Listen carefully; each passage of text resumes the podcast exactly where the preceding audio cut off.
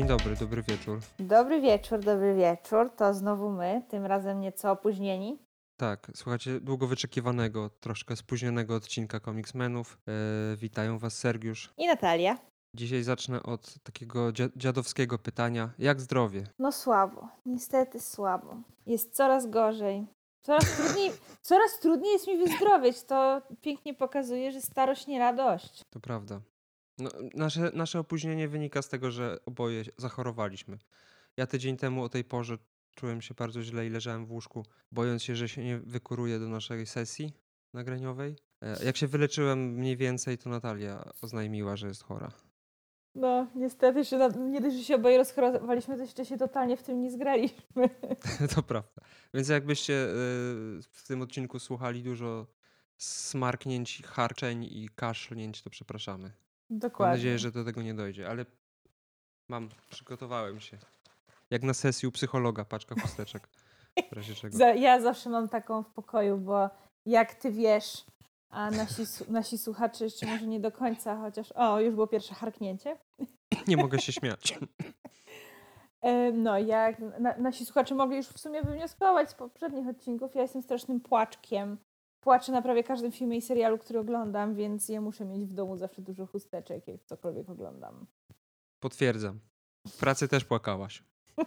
No, zdarzało się. I to nie tylko na filmach i serialach płaczesz, bo płakałaś y, no, w różnych dziwnych sytuacjach. Bardzo możliwe. No, kiedyś popłakałam się oglądając reklamę Tesco, wie, i to, więc to uważam za potwierdzenie tego, że tak jakby absolutnie wszystko jest w stanie doprowadzić mnie do płaczu. Mnie tylko bajki Disneya animowane, znaczy w sensie Pixara, Disneya, no jakiekolwiek animacje tak naprawdę. Nie płakałeś nigdy na Marvelu? Nie no, na tym, na Endgame, ale to raczej było takie, był taki nerdowski orgazm. A, okej. Jak W której, w którym momencie? Jak się bitwa zaczęła. A, to Od Avengers As. Assemble. A, no to ja wtedy zemdlałam. Znaczy naprawdę No, no, no właśnie. Nie, nie, ale tak to raczej, a nie no, w Strażnicy Galaktyki, no to wiadomo. Nie, nie płakałeś na Infinity War? Nie, Wszyscy płakali na Infinity War. ja nie, bo wiedziałem, że tak to się skończy. No ja też wiedziałam, Nie wiedziałem ja- kto, ale wiedziałem jak, więc Znaczy ja nie też, było ja, tam ja tak też od razu z miejsca byłam pewna, że to się skończy stryknięciem Thanosa, ale no śmierć Lokiego, śmierć Visiona, czy Spider-Man, który płacze, że nie chce umierać. No jak ja byłam w kinie, to za mną siedział jakiś taki na oko 40-letni facet i wył jak dziecko i się darł na pół, na pół sali kinowej właśnie jak konał Spider-Man takie wy chore skurwysyny, to jest tylko dziecko! Nie, to mnie po prostu wzruszają śmierci y, takich antropomorficznych istot. Okej, No, okay. ludzie nie. Musisz obejrzeć Grotron. Jestem pewna, żebyś się popłakał przy śmierci Smoka. Tego jestem pewna. Ale ja oglądałem Grę o Tron do szóstego sezonu, a No Śmierć właśnie. Smoka widziałem, no i w sumie to tak. Tam jest za dużo negatywnych emocji dookoła, żebym ja się czuł wzruszony po prostu. Jestem zbyt negatywnie nastawiony do całej sytuacji, bo wszystkie postacie są, są złe. Ostatnio coś oglądałem takiego, że wszyscy byli źli, strasznie mnie to denerwuje. A, wiem, Wielka też wywołuje u mnie takie y, emocje. Tam No wszyscy są tam... skurwysynami i nie Wiesz mam w ogóle żadnego współczucia dla tych postaci. Ja lubię Orlo. Orlo jest całkiem sympatyczny. Ale jakby umarł, to mnie płakał. To sukcesji, broń Boże, nie oglądaj. Bo tam to naprawdę się nie, nikogo nie. nie da lubić. Nie ogląda. Ja nie lubię takich seriali. Ja, ja jestem prostym chłopcem, ja muszę mieć bajeczkę. Z pozytywnymi postaciami, które są pozytywne w 100%. No właśnie. A dobra, to w 100% może nie, ale w takim razie tym akcentem przejdźmy do tematu naszego Nie chcesz jeszcze porozmawiać odcinka. szybciutko o swoich odczuciach dotyczących Hokaja? Dwóch albo trzech odcinków? Nie wiem. Właśnie widziałaś? niestety, niestety dwóch, bo trzeciego jeszcze nie zdążyłam obejrzeć. Ach, A to oglądałeś, rozumiem? tak, przed chwilą. Znaczy, Jak? no, Dobrze jest? w pytę. Najlepszy do tej pory. O, to fantastycznie, bo mi się dwa pierwsze bardzo podobały. Ja jestem tak zadowolona, bo po tych, po Shang-Chi i, i to ja chyba wciąż źle to wymawiam, prawda? Chyba tak. Sean, Sean. No, no mniejsza o to, no. Ustalmy, źle mówię, tak samo mówię Magneto, a nie Magnito, chociaż czasami mi się Magnito też zdarzy. Także ja jestem człowiekiem źle wymawiającym i przyznaję się do tego otwarcie. No ale po Shang-Chi, czy jak on się tam nazywa, i po Eternalsach potrzebowałam trochę takiego przyziemnego Marvelka. A ten Hawkeye jest tak, tak sympatycznie przyziemny. Bo co święta, jest śliczny, słodki pieseł. Tak. Y, Kate Bishop jest tak nieogarnięta. A przy I tym urocza. tak, przez to jest tak przeurocza i przesympatyczna. Hawkeye, który jest takim zmęczonym życiem starym dziadem. I w końcu można go lubić. Znaczy, Tego ja- właśnie oczekiwałem. Znaczy, u mnie to jest tak, że nie, nie powiem, żebym go nigdy nie lubiła. Mi był obojętny. Nie, nie wzbudzał we mnie jakichś większych emocji ze względu na to, że praktycznie go nie było. A właśnie w tym serialu oni to bardzo fajnie wykorzystali. To, że tak jakby właśnie on był tym totalnie ignorowanym Avengerem i tak dalej. I tutaj to fajnie wybrzmiewa. E, Znaczy, ja mi się podoba, ale spełnia wszystkie moje oczekiwania, ale mnie niczym na razie nie zaskoczył w taki bardzo pozytywny sposób. Mnie Taki bardzo pozytywny sposób. Mnie zaskoczył Adamczyk. No właśnie miałam do tego nawiązać, bo tak jakby, zwłaszcza po tym jak sam Piotr Adamczyk, którego bardzo serdecznie pozdrawiamy, zaczął nas nawet obserwować na Instagramie. Musimy się Myślisz, że nas słucha? Istnieje taka szansa, więc panie Piotrze, bardzo się cieszymy, że reprezentuje nas pan w Marvelu, jest pan wspaniały. No, Potwierdzam. i, I ja, tak jakby sam właśnie Piotr Adamczyk powiedział, żebyśmy się nie spodziewali zbyt wiele po tej jego postaci, po tym jego udziale, więc no ja się spodziewałam, że to będzie na zasadzie takiej, no parę razy pojawi się na ekranie, powie może ze dwa słowa i tyle. A tutaj w pierwszych dwóch odcinkach było go więcej niż ja sądziłam, że będzie w ogóle w całym serialu. Plus, no jak na uniwersum filmowe, w którym raz na trzy filmy pada słowo shit, a on pięknie wplódł soczyste polskie spierdalamy, to jest wspaniała rzecz. Akurat tego nie usłyszałem. Muszę sobie jeszcze raz. W drugim jest- odcinku było, tak? Bo o ile dobrze pamiętam, to tak, ale mi to, mi to początkowo też umknęło i ja to dopiero zobaczyłam na Twitterze i jeszcze raz sobie przejrzałam te odcinki. Bo to tak, to jest słychać bardziej w tle i trzeba faktycznie się skupić i bardziej wiedzieć, że to tam jest, żeby to usłyszeć. Hmm. Mi umknął z kolei klasyczny y, kostium Hokaja w drugim odcinku, który podobno jest na tym larpie gdzieś. Ale Jest, za to jest. spoiler alert nie umknęło mi. O co ci chodzi w trzecim odcinku? No to ja jeszcze do tego nie doszłam. No to akurat żaden, żaden duży spoiler. No. Ale czyli zn- znów pojawia się papież Polak. no, jak dostał swój własny plakat y, kilka dni przed premierą e, odcinka, no to można było się tego spodziewać. Jest to wspaniałe, jestem dumna. Pierwszy raz czu- czuję chyba trochę dumę z czegoś polskiego. Ja czułam trochę z Jana Komasy na przykład. Tak mówiąc totalnie szczerze.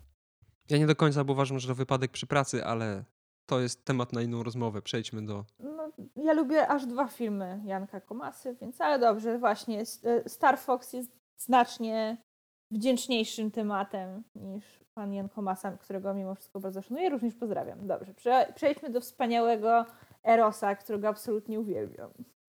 No, zobaczymy, czy będziesz uwielbiać pod koniec tego odcinka. Yy, Oho, Znaczy nie, no tak, tak się zastanawiam sam, bo, bo, bo też yy, nie wiem co trochę do końca czego. Bo ja go lubię ogólnie, ale zawsze był taki lekki problem z tą postacią. Szczególnie kiedy się okazało, że ma y, pewien, pewien szereg mocy, które są problematyczne. Kolejny temat y, taki około MCU trochę, bo odnoszący się do. To już nie jest chyba spoiler, nie? Chociaż w sumie znamy ludzi, którzy twierdzą, że spoilerem jest zdradzenie zakończenia komiksu sprzed 30 lat. albo danie, e, zamieszczenie komentarza, e, gdzie tak jakby ktoś e, twierdzi, że wciąż płacze po śmierci Tonego Starka, gdzie mamy 2021 rok i ktoś się o to pulta. Tak jakby, dzięki za spoiler, nie widziałem jeszcze Endgame. No, stary, twój problem. Dobrze, ale... Cho- O scenę po napisach z Eternals mi chodzi, w której pojawia no, się Słuchaj, powiem ci tak, no w sumie no mamy 1 grudnia. W sumie, że o tym rozmawialiśmy miesiąc. tak naprawdę w naszym pierwszym Tak. wspólnym odcinku, więc Ale właśnie, już o tym rozmawialiśmy, więc kto ma wiedzieć, ten wie. I ja wychodzę z takiego założenia. Więc pojawia się ten Star Fox tajemniczy, który zaintrygo- zaintrygował cię, prawda Natalio? Mhm. Coś tam trochę ci... Y... O, telemarketerzy do mnie wyzwaniają. Proszę się odpierdolić. Y, Coś tam ci trochę wytłumaczyłem, mniej więcej, pobieżnie. Ale Pamiętam, dzisiaj się pamiętam. sz- szczegółowo zagłębimy w Erosa. Y, Dzisiaj będzie trochę inaczej niż do tej pory, bo do tej pory czytałaś komiksy, które były debiutem postaci, o których mówiliśmy. A dzisiaj praca domowa była y, trochę inna, bo rozgrywała się wiele lat po debiucie. Bo Star Fox zadebiutował w Iron Manie numer 55 z sie- 72 roku. Tutaj ci zrobiłem takie screeny z tego komiksu i możesz podziwiać, jak wyglądało y, zakładanie zbroi przez Ironmana. Klasy, klasyczna zbroja Ironmana, jak wyglądała i... Stanowczo inaczej niż w filmach. I to jest właśnie, widzisz, ten element, który nosił zawsze na klatce piersiowej, ten, to, ta, ten taki napierśnik. Mhm. Ma- to pod ubraniem i z walizki wyciąga pozostałe elementy I właśnie kostiumu. ten strój Ironmana wygląda jak ubranie, a nie jak zbroja. To chyba było tłumaczone tak, że to jest taka złota folia, jakby metalo, że to jest jakiś taki rodzaj metalu, który zachowuje się właśnie jak materiał, ale jest super twardy. Okej. Więc dlatego to tak wygląda, jakby podwijał rękaw. W każdym razie w tym, w tym komiksie stworzonym przez Jima Starlina i Marka Friedricha, tak on się nazywał, ten pan? Już nie pamiętam, muszę zobaczyć, sprawdzić. Tak, Mike Friedrich się nazywał, pan scenarzysta. Yy, I to jest dziwne, bo mimo tego, że ten komiks yy, stworzyło tych dwóch panów, jeden z rysownikiem, który później stał się scenarzystą, a drugi scenarzystą, to yy, ogólnie tak, tak się zakłada, że Star Fox jest postacią stworzoną przez Starlina tylko. Nie wiem dlaczego. No bo zawsze, nawet jeżeli ktoś jest pomysłodawcą i tylko lekką inspiracją do jakiejś postaci, i tak zawsze jest kilku tych twórców. A w tym wypadku wszędzie ten Starlin widnieje, co nie zmienia faktu, że rzeczywiście tak było, bo on najbardziej rozbudował tą postać e, w kolejnych latach.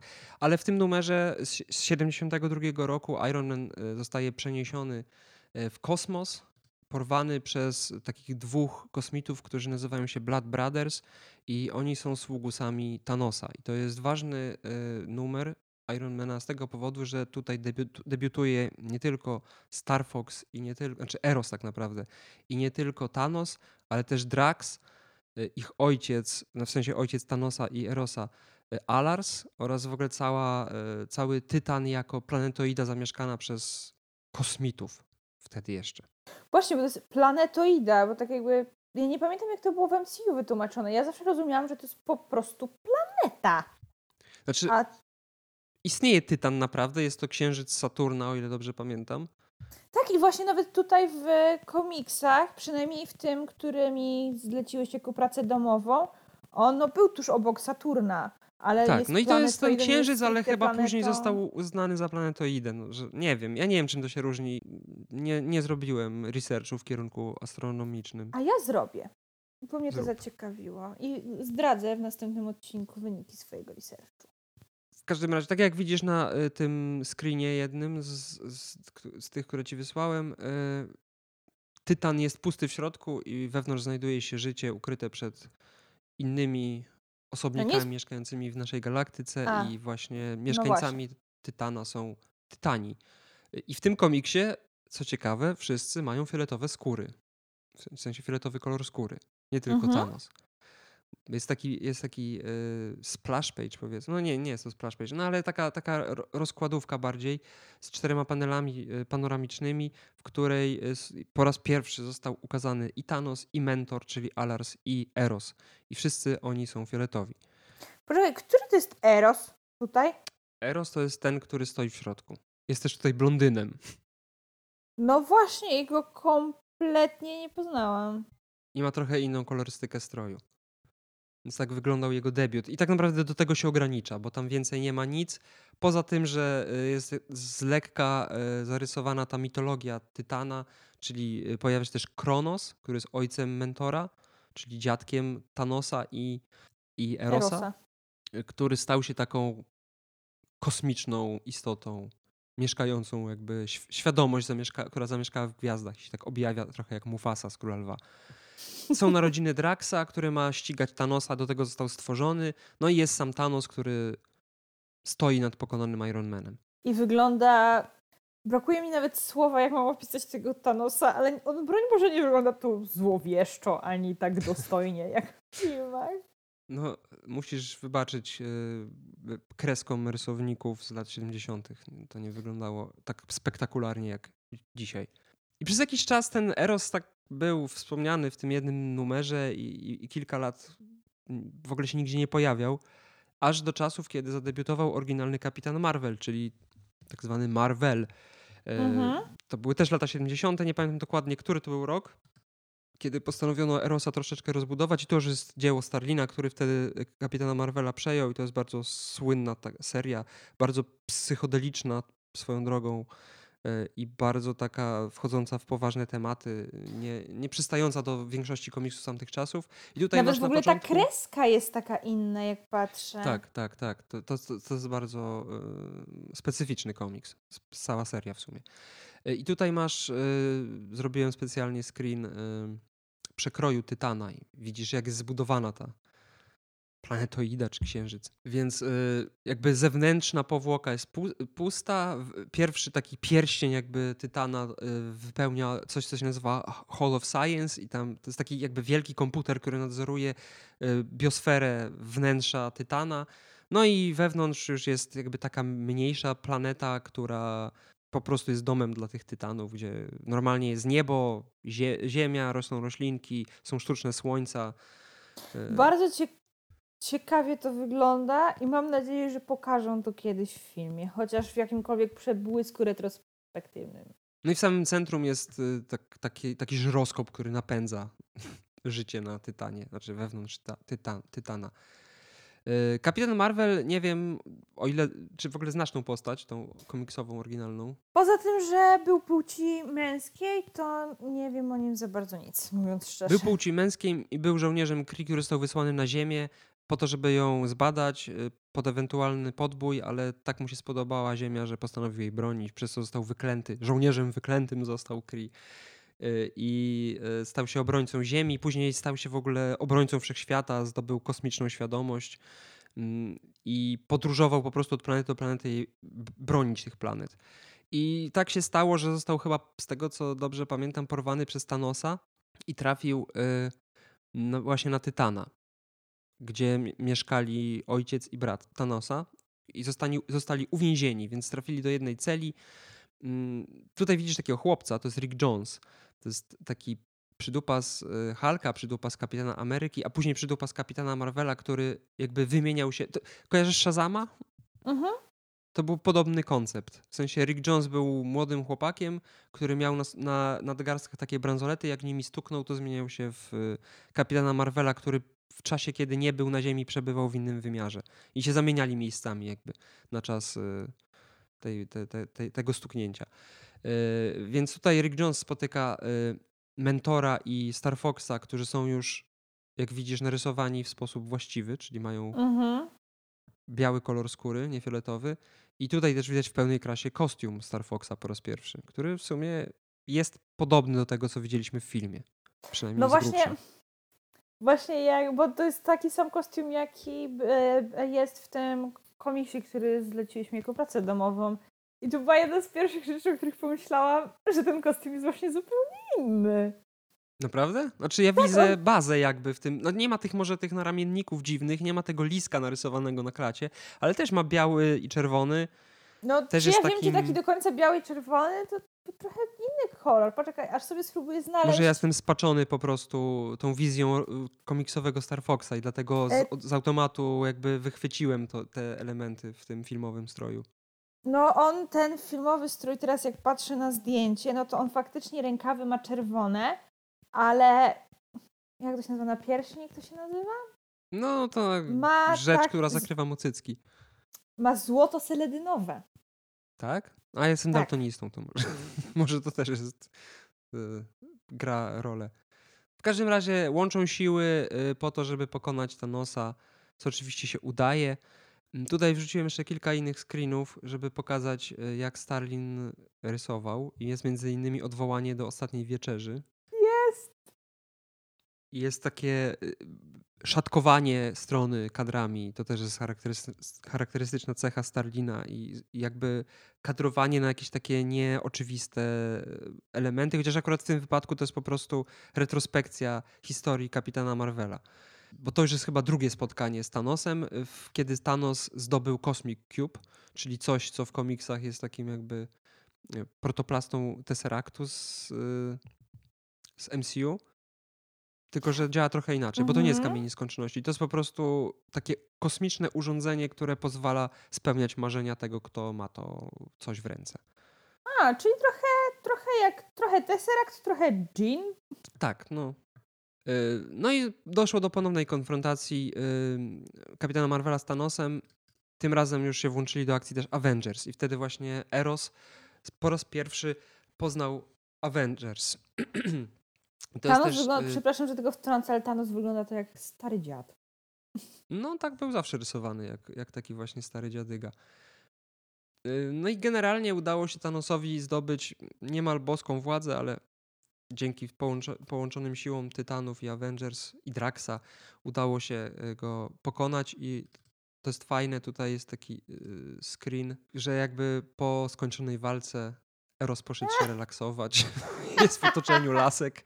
I co ciekawe, tam też chyba dwaj kolesie są w tle, nie? Ja widzę na pewno jednego, bo ten jeden to miałabym wątpliwości trochę, ale jeden to stanowczo jest mężczyzna. Jest, nie wiem, czy to nie jest jakaś sugestia, że Eros jest biseksualny. Jakby nigdy w, później już smaczek. nie było. Tak, tak, tak. Jako taki właśnie prawdziwy he hedonista. Więc... To bardzo pasuje w sumie, przynajmniej tak na tyle, na ile jaką mam pierwszą taką opinię, albo raczej może wrażenia na temat tej postaci po tym, co mi opowiadałeś w odcinku z moim, z moim debiutem z kolei. To by mi to pasowało do niego znacznie bardziej niż takie ograniczanie się tylko do jednej płci. Tym bardziej, że z kosmitą. Dokładnie. A mam tylko takie, takie off-top pytanie, jak jest poprzedni screen. Pan z lewej strony, fioletowo-zielony. To, jest to Drax. Jest? Komiksowy Drax w swojej Ale pierwszej wygląda, odsłonie. Wygląda zajebiście. I to jest zupełnie inna postać niż w MCU. Yy, on jest takim bardzo poważnym, bardzo yy, w sensie normalnie myślącym, nie, nie jest żadnym przygłupem, tak jak w filmach. Później w komiksach się przygłupem stanie, ale w, w tej swojej klasycznej odsłonie był po prostu takim stworzonym po to, żeby zniszczyć Thanosa bytem, który zajmował się tylko tym, żeby go dopaść i rozpierdolić. I on był naprawdę potężny, kilkukrotnie ścierał się z Hulkiem i chyba nawet go pokonał, więc jest to całkiem mocarna postać, przynajmniej w swojej pier pierwotnej odsłonie. Y, no i Eros tak sobie funkcjonował, występując gościnnie u, u, u kapitana Marvela i w sumie tak naprawdę niewiele robił, niewiele mówił, walczył. Y, zostało pokazane, że umie latać, że ma super siłę. Y, no ale raczej nie dokonywał jakichś przełomów w tych walkach, po prostu był gdzieś tam w tle i pomagał i, i tyle. Jakby go nie było, podejrzewam, nic by się nie zmieniło. Taki trochę Hawkeye MCU.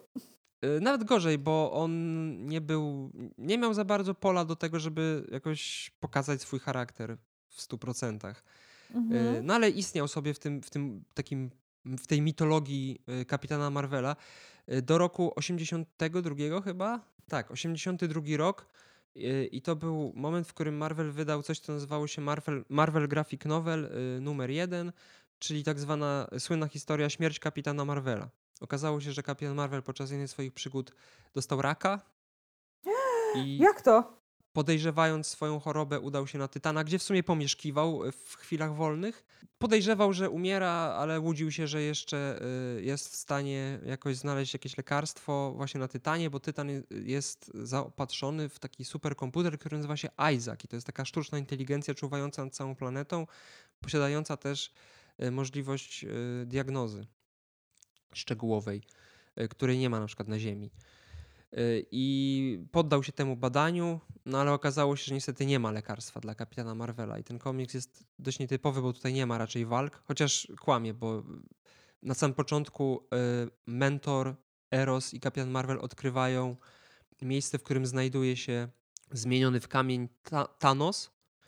I jak się okazuje, tutaj czają się w kanałach y, jego poplecznicy, którzy urządzają sobie walkę z tymi trzema bohaterami, no ale to jest tylko taki, taki pretekst do tego, żeby pokazać yy, bijatykę, no bo to jest ważne, ale większość komiksu to jest po prostu gadanie i to o poważnych tematach.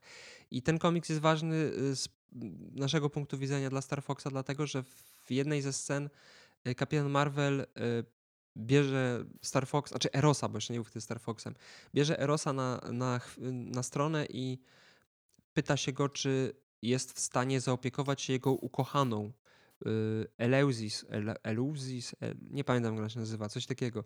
E, laską, która na początku była zwolenniczką Thanosa, a później zakochała się w kapitanie Marvelu i jakby stali się takim, no, takim małżeństwem nieformalnym i sobie żyli na Tytanie. Y, I Eros się zgadza, mimo tej swojej rozwiązłości seksualnej, żeby być takim jakby je, jego zastępcą, powiedzmy. Ależ poświęcenie. Tym bardziej, że ona zawsze mu się podobała. Aha, dobra, czyli nie, na zdrówko. Nie zrobił tego totalnie z dobroci serca i z przyjaźni, tylko Nie, ale jak widzisz- tam. Y, Ta, y, to pytanie do tego stopnia go poruszyło, że, że aż się rozpłakał. Tak jak ja teraz. Nie, tak naprawdę wcale nie płaczę, tylko po prostu katar mnie skwiera. Jasne, jasne, Y- zwalasz teraz na chorobę. No i tutaj jeszcze taki screen ci zrobiłem z, tego, z, te, z tej powieści graficznej, y, bo wszyscy superbohaterowie Ziemi, którzy znali Kapitana Marvela, przylecieli na Tytana pożegnać go i tam jest później taka scena śmierci łóżkowej, ale to może kiedyś sobie omówimy ten komiks po prostu, to wtedy się w szczegóły wdamy, ale y, no jakby widzisz, że tutaj to, to co MCU robi i co jest przełomem y, w materii filmowej, no to w komiksach było normą jakby te wszystkie crossovery wielu mnogości w sumie postaci to było coś normalnego. I przechodzimy już do mm, komiksu, który, czy- znaczy do okresu, y, z którego pochodził komiks, który czytałaś. Czyli czasów, kiedy Eros stał się Star Foxem i dołączył do y, Avengers. Po śmierci kapitana Marvela minęło, minęło, minął jakiś czas. Tam chyba pół roku minęło do tego komiksu, Tak, który ja czytałam. Tam on był 230 numer. Właśnie, który to jest numer? 230, o ile dobrze pamiętam. 230, tak, chyba tak. Tak, tak, tak, 230, bo to, ten jego, to jego dołączenie do Avengers jest- rozłożone na trzy zeszyty Avengers. To jest rok 82. Ym, I tutaj też się pojawia ta y, kobieta kapitana Marvela, z którą sobie chodzą po Tytanie, w sensie Eros i, i ona chodzą sobie po Tytanie. I ty, Tytana, y, Tytana i Erosa świeżbi dupa, żeby zrobić sobie wolne. I pełen obaw pyta, czy byłoby to złe, gdyby sobie poszedł poszukać przygód. No i pani W zasadzie ona, na jego obronę, ona, ona pierwsza to zaproponowała. No tak, znając, znając jego charakter. No problem. Y, Więc y, ucieszony Eros oznajmia ojcu, że wyrusza na przygodę. Isaac pomaga mu znaleźć y, odpowiednią planetę. No i okazuje się, że jedną z tych wybranych planet, które y, są przygodogenne, jest Ziemia, na którą Eros się udaje. Przygodą Ken. Nie wiem, czy ty czytałaś to tak, jak ci y, zalecałem, czyli żeby pominąć te wątki y, główne, czy tylko skupiałaś się na tym, czy całość? Tak, tylko skupiłam się na Erosie. Znaczy początkowo ten 230 próbowałam czytać e, tak jakby całość, ale od razu wyczułam, że ja tak jakby totalnie nie ogarniam, co tu się dzieje. Więc... No, bo tam był pogrzeb Jokasty, jakieś pe- tam różne dziwne Tak, rzeczy, które się tak działy jakbym właśnie wcześniej. miała takie wrażenie, jakbym nagle odpaliła, nie wiem, połowę sezonu jakiegoś serialu, tak? I kompletnie wrzucona w wir wydarzeń i nie do końca ogarniałam, o co tu właściwie chodzi. No, wywnioskowałam, że no przede wszystkim to tak, Iron Man odszedł z Avengers, Tak, bo był alkoholikiem wtedy. tak, zaczął chlać strasznie.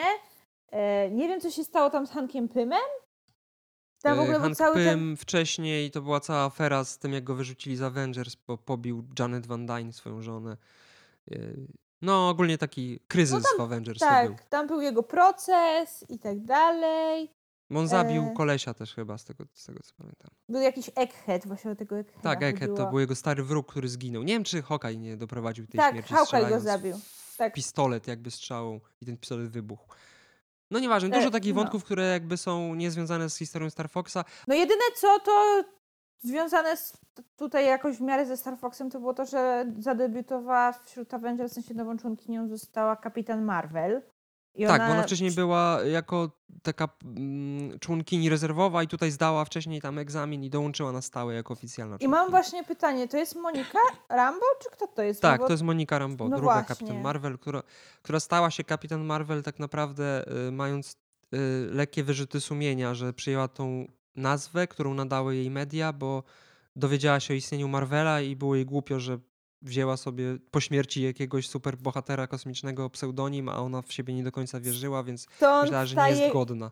sto- I stąd ta jej reakcja na to, jak przy niej Star Fox powiedział właśnie, że Marvel był wspaniałym superbohaterem i był godzien tego tytułu. I ona Tak, się wtedy tak, tak. strasznie obruszyła. To właśnie o to chodziło. No i zjawia się na Ziemi, y, wita go mm, Jarvis i w sumie w, tak naprawdę dołącza na stałe w, w, w najsłynniejszym y, dla siebie komiksie, czyli Avengers 232 z pamiętną okładką, tak, na której Star Fox jest w pełnej krasie.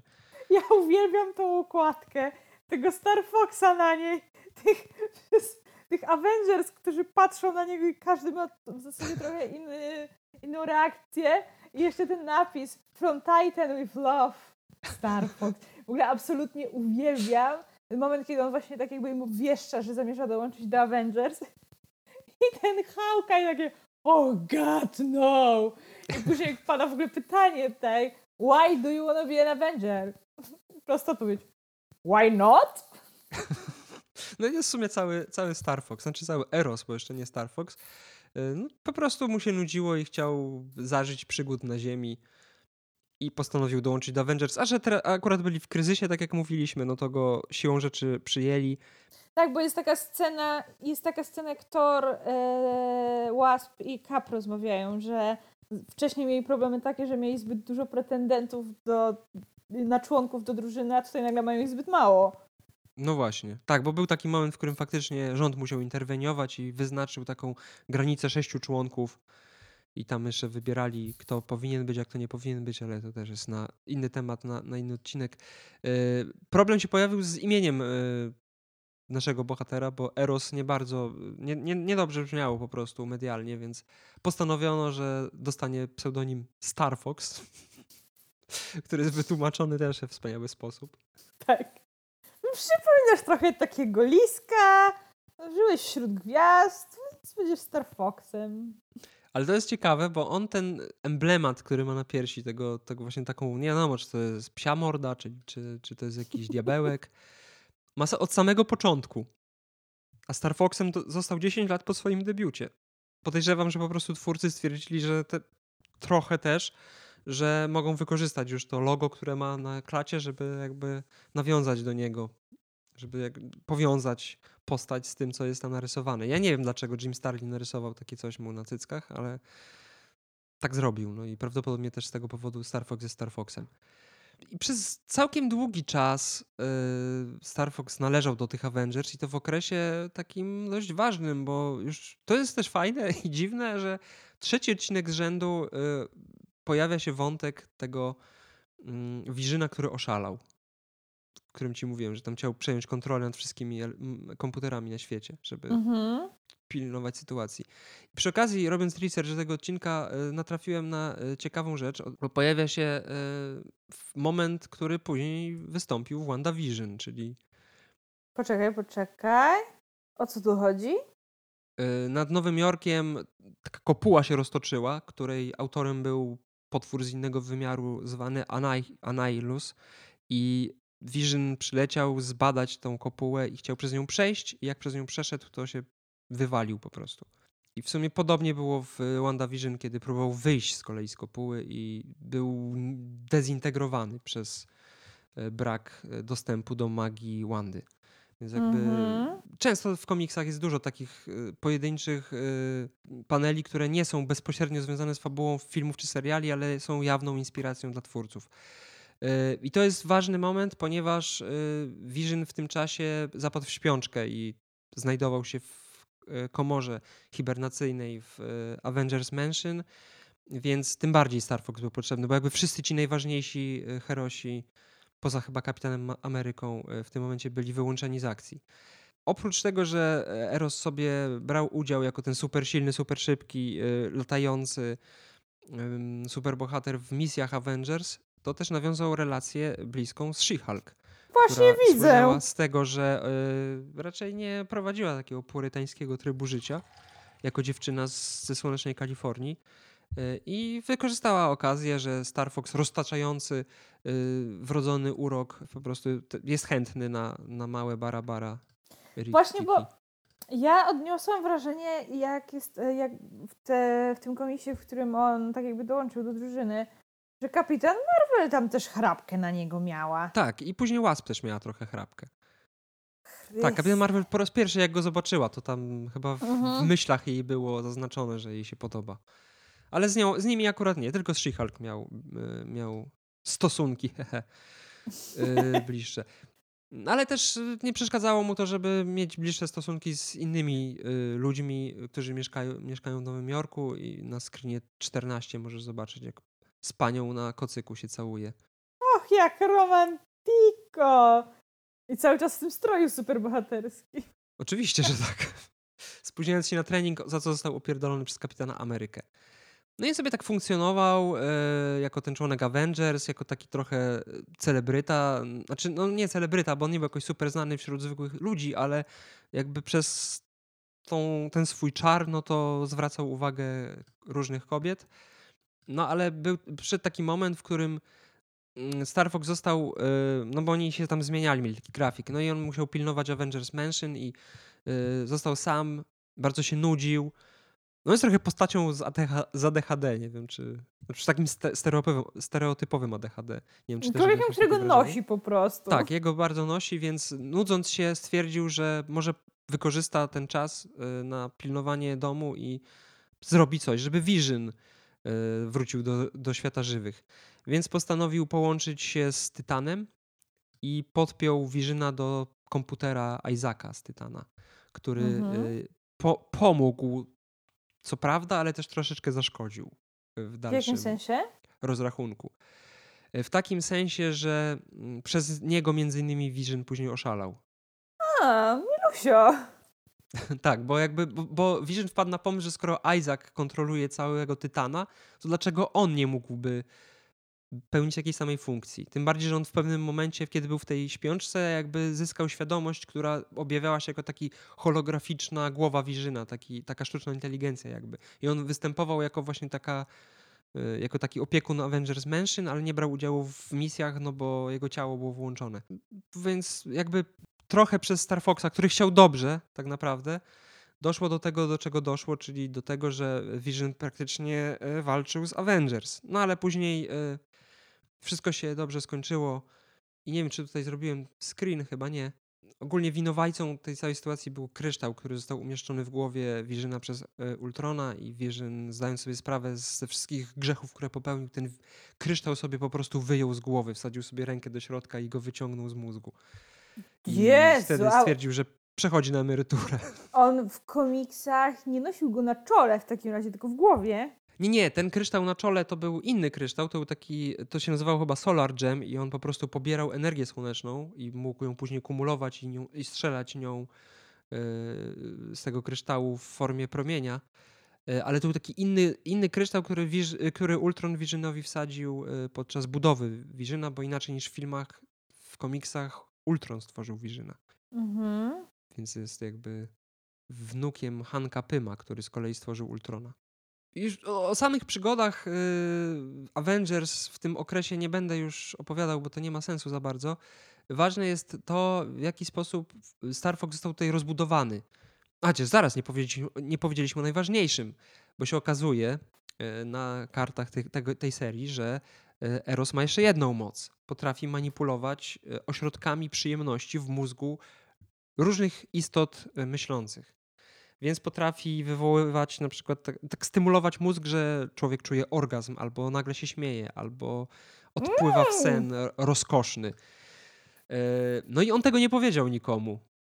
I tylko Vision no o tym wiedział. Bo jak jak ty mi mówiłeś, że on potrafi kontrolować ludzkie emocje. Trochę inaczej. Tak, pozytywne ludzkie emocje. Tak, inaczej na to patrzę. No właśnie, właśnie o to chodzi. Tu masz taki y, screen, kiedy Star Fox zamiast walczyć z jednym z przeciwników Avengers, używa swojej mocy i koleś po prostu się zaśmiewa, puszczając go i rezygnując z dalszej walki. No i też ważny jest y, ten okres i seria Avengers jest ważna, dlatego że w niej okazało się podczas imprezki u Cersei, na którą Eros się wybrał razem z Wasp, y, okazało się, że Eros należy do Eternals, że jest jakby wywodzi się z, tego, z tej rasy ludzkiej, z tego odłamu rasy ludzkiej. A wyszło to przypadkowo, kiedy Cersei tłumaczyła genezę Eternals i okazało się, że Star Fox zna tą historię tylko trochę inaczej, bo tam Mm, wspominaliśmy o tym w odcinku Eternals, ale jeszcze tak na szybko wspomnę tylko, że były, było kilka wojen pomiędzy Eternals. E, pierwsza wojna to był Kronos kontra Uranos i Kronos właśnie w wyniku eksperymentu stał się tą świadomością kosmiczną i przeniósł się w kosmos, a później jego synowie Zuras i Alars, czyli mentor, też się pokłócili wiele lat później i mentor postanowił y, wylecieć z częścią swoich popleczników na Tytana, gdzie założył kolonię, spotkał tam kobietę rodzimą, która nazywa się Suisan, z nią założył rodzinę i ona powiła mu Erosa i młodszego syna Thanosa. I jakby to spotkanie Eros sprawiło... był starszy od Thanosa? Tak. O, to ciekawe. No i to spotkanie doprowadziło do jakby skompletowania tej całej historii Eternals, która, która była nie, niepełna. No ale podczas te, właśnie tej potyczki z Eternals, bo tam oczywiście doszło do walki, później pojawili się Deviants, różne, różne szczegóły nieistotne, y, wyszło na jaw, że Eros ma takie właśnie moce, z, z czym największy problem miała Wasp, która powiedziała mu wprost podczas jednej z wolnych chwil, że czuje się po prostu niepewnie, ponieważ... A nie, to akurat teraz rozmowa z Wandą. No ale Wanda jak wytłumaczyła Erosowi, że no, mógł powiedzieć o tym wcześniej, bo nie wszyscy są przyzwyczajeni na Ziemi do tego typu mocy, a, e, a szczególnie, bo niedawno była ofiarą manipulacji umysłu, więc nie czuje się z tym fajnie.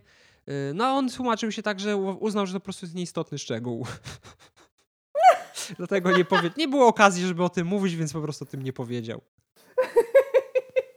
Znaczy to, to mi totalnie pasuje do jego postaci. Nie na zasadzie, że mm, pewnie uznają to za złe moce i niemoralne, wie, więcej im o tym nie powiem. Albo jakiś, nie wiem, złowieszczy właśnie plan. Coś. Nie, on po prostu miał wyjebane. Tak, bo on był z takim bez, beztroskim, zawsze uśmiechniętym, pozytywnie podchodzącym do życia kolesiem. E, ale nie jest przy tym jakoś specjalnie egocentryczny, nie jest zakochany w sobie, wręcz przeciwnie. Jest bardziej zakochany chyba w innych dookoła i bardziej ciekawy ludzi niż, niż sprawiający wrażenie, że, że, chciałby, żeby nim był ktoś jakoś super szczególnie zainteresowany. I to jest fajne, podoba mi się to w tak. tej postaci. Bo jest nieoczywista w ten sposób w pewnym momencie y, doszło do takiej właśnie sytuacji, w której, y, o której mówiliśmy tydzień temu, że, że Black Knight dołączył do Avengers mhm. i to był ten mhm. sam okres, więc znowu się jakby zazębiają te tematy, to jest, to jest śmieszne. Dołączył ten Black Knight, który sobie gadał z Wasp i tu próbował ją trochę podrywać. No i, i widać y, kontrast pomiędzy y, Dane'em Whitmanem a Star Foxem, który jest bardzo bezpośredni i on wszystkie problemy rozwiązuje od razu, rozmawiając po prostu. A Dane Whitman zamiast powiedzieć wprost o co chodzi, to sobie coś tam myśli, jest skryty, stoi, smutny pędzel. No a ten koleś po prostu złapał y, Star Fox w sensie, złapał Wasp w windzie i chciał z nią obgadać ten problem z tym, że nie powiedział jej o tych mocach, że jakby to nie było celowe działanie, tylko po prostu chciał wytłumaczyć się i żeby wszystko było pomiędzy nimi dobrze. I to, to też jest fajne, bo właśnie często w komiksach superbohaterskich dochodzi do takich głupich sytuacji jak z telenowel, że wiesz, jeden myśli coś innego, drugi myśli coś innego, a tak naprawdę jest zupełnie inaczej. I zamiast po prostu przegadać Pogadać. temat, to snują jakieś głupie domysły, z których nic nie wynika. No i końcowy schyłek kariery y, Avengera, y, czyli Star Foxa jako Avengera, y, to jest moment, w którym okazuje się, że istnieje ktoś taki jak Nebula, która jest wnuczką Thanosa, którą przypadkowo Wnuczką? odkrywa w komiksach wnuczką którą przypadkowo odkrywa e, kapitan Marvel, wysłana e, w ramach dywersji przez Wirzyna w kosmos na statek Thanosa, żeby zbadała statek Thanosa. No i okazało się, że mm, faktycznie tam są, e, tam są złoczyńcy, czyli piraci, grupa piratów kosmicznych założona przez Nebulę, która chciała w jakiś tam sposób, już nie pamiętam jaki, czy podbić świat, czy, czy coś w tym stylu. W każdym razie dochodzi do konfrontacji Erosa z Nebulą.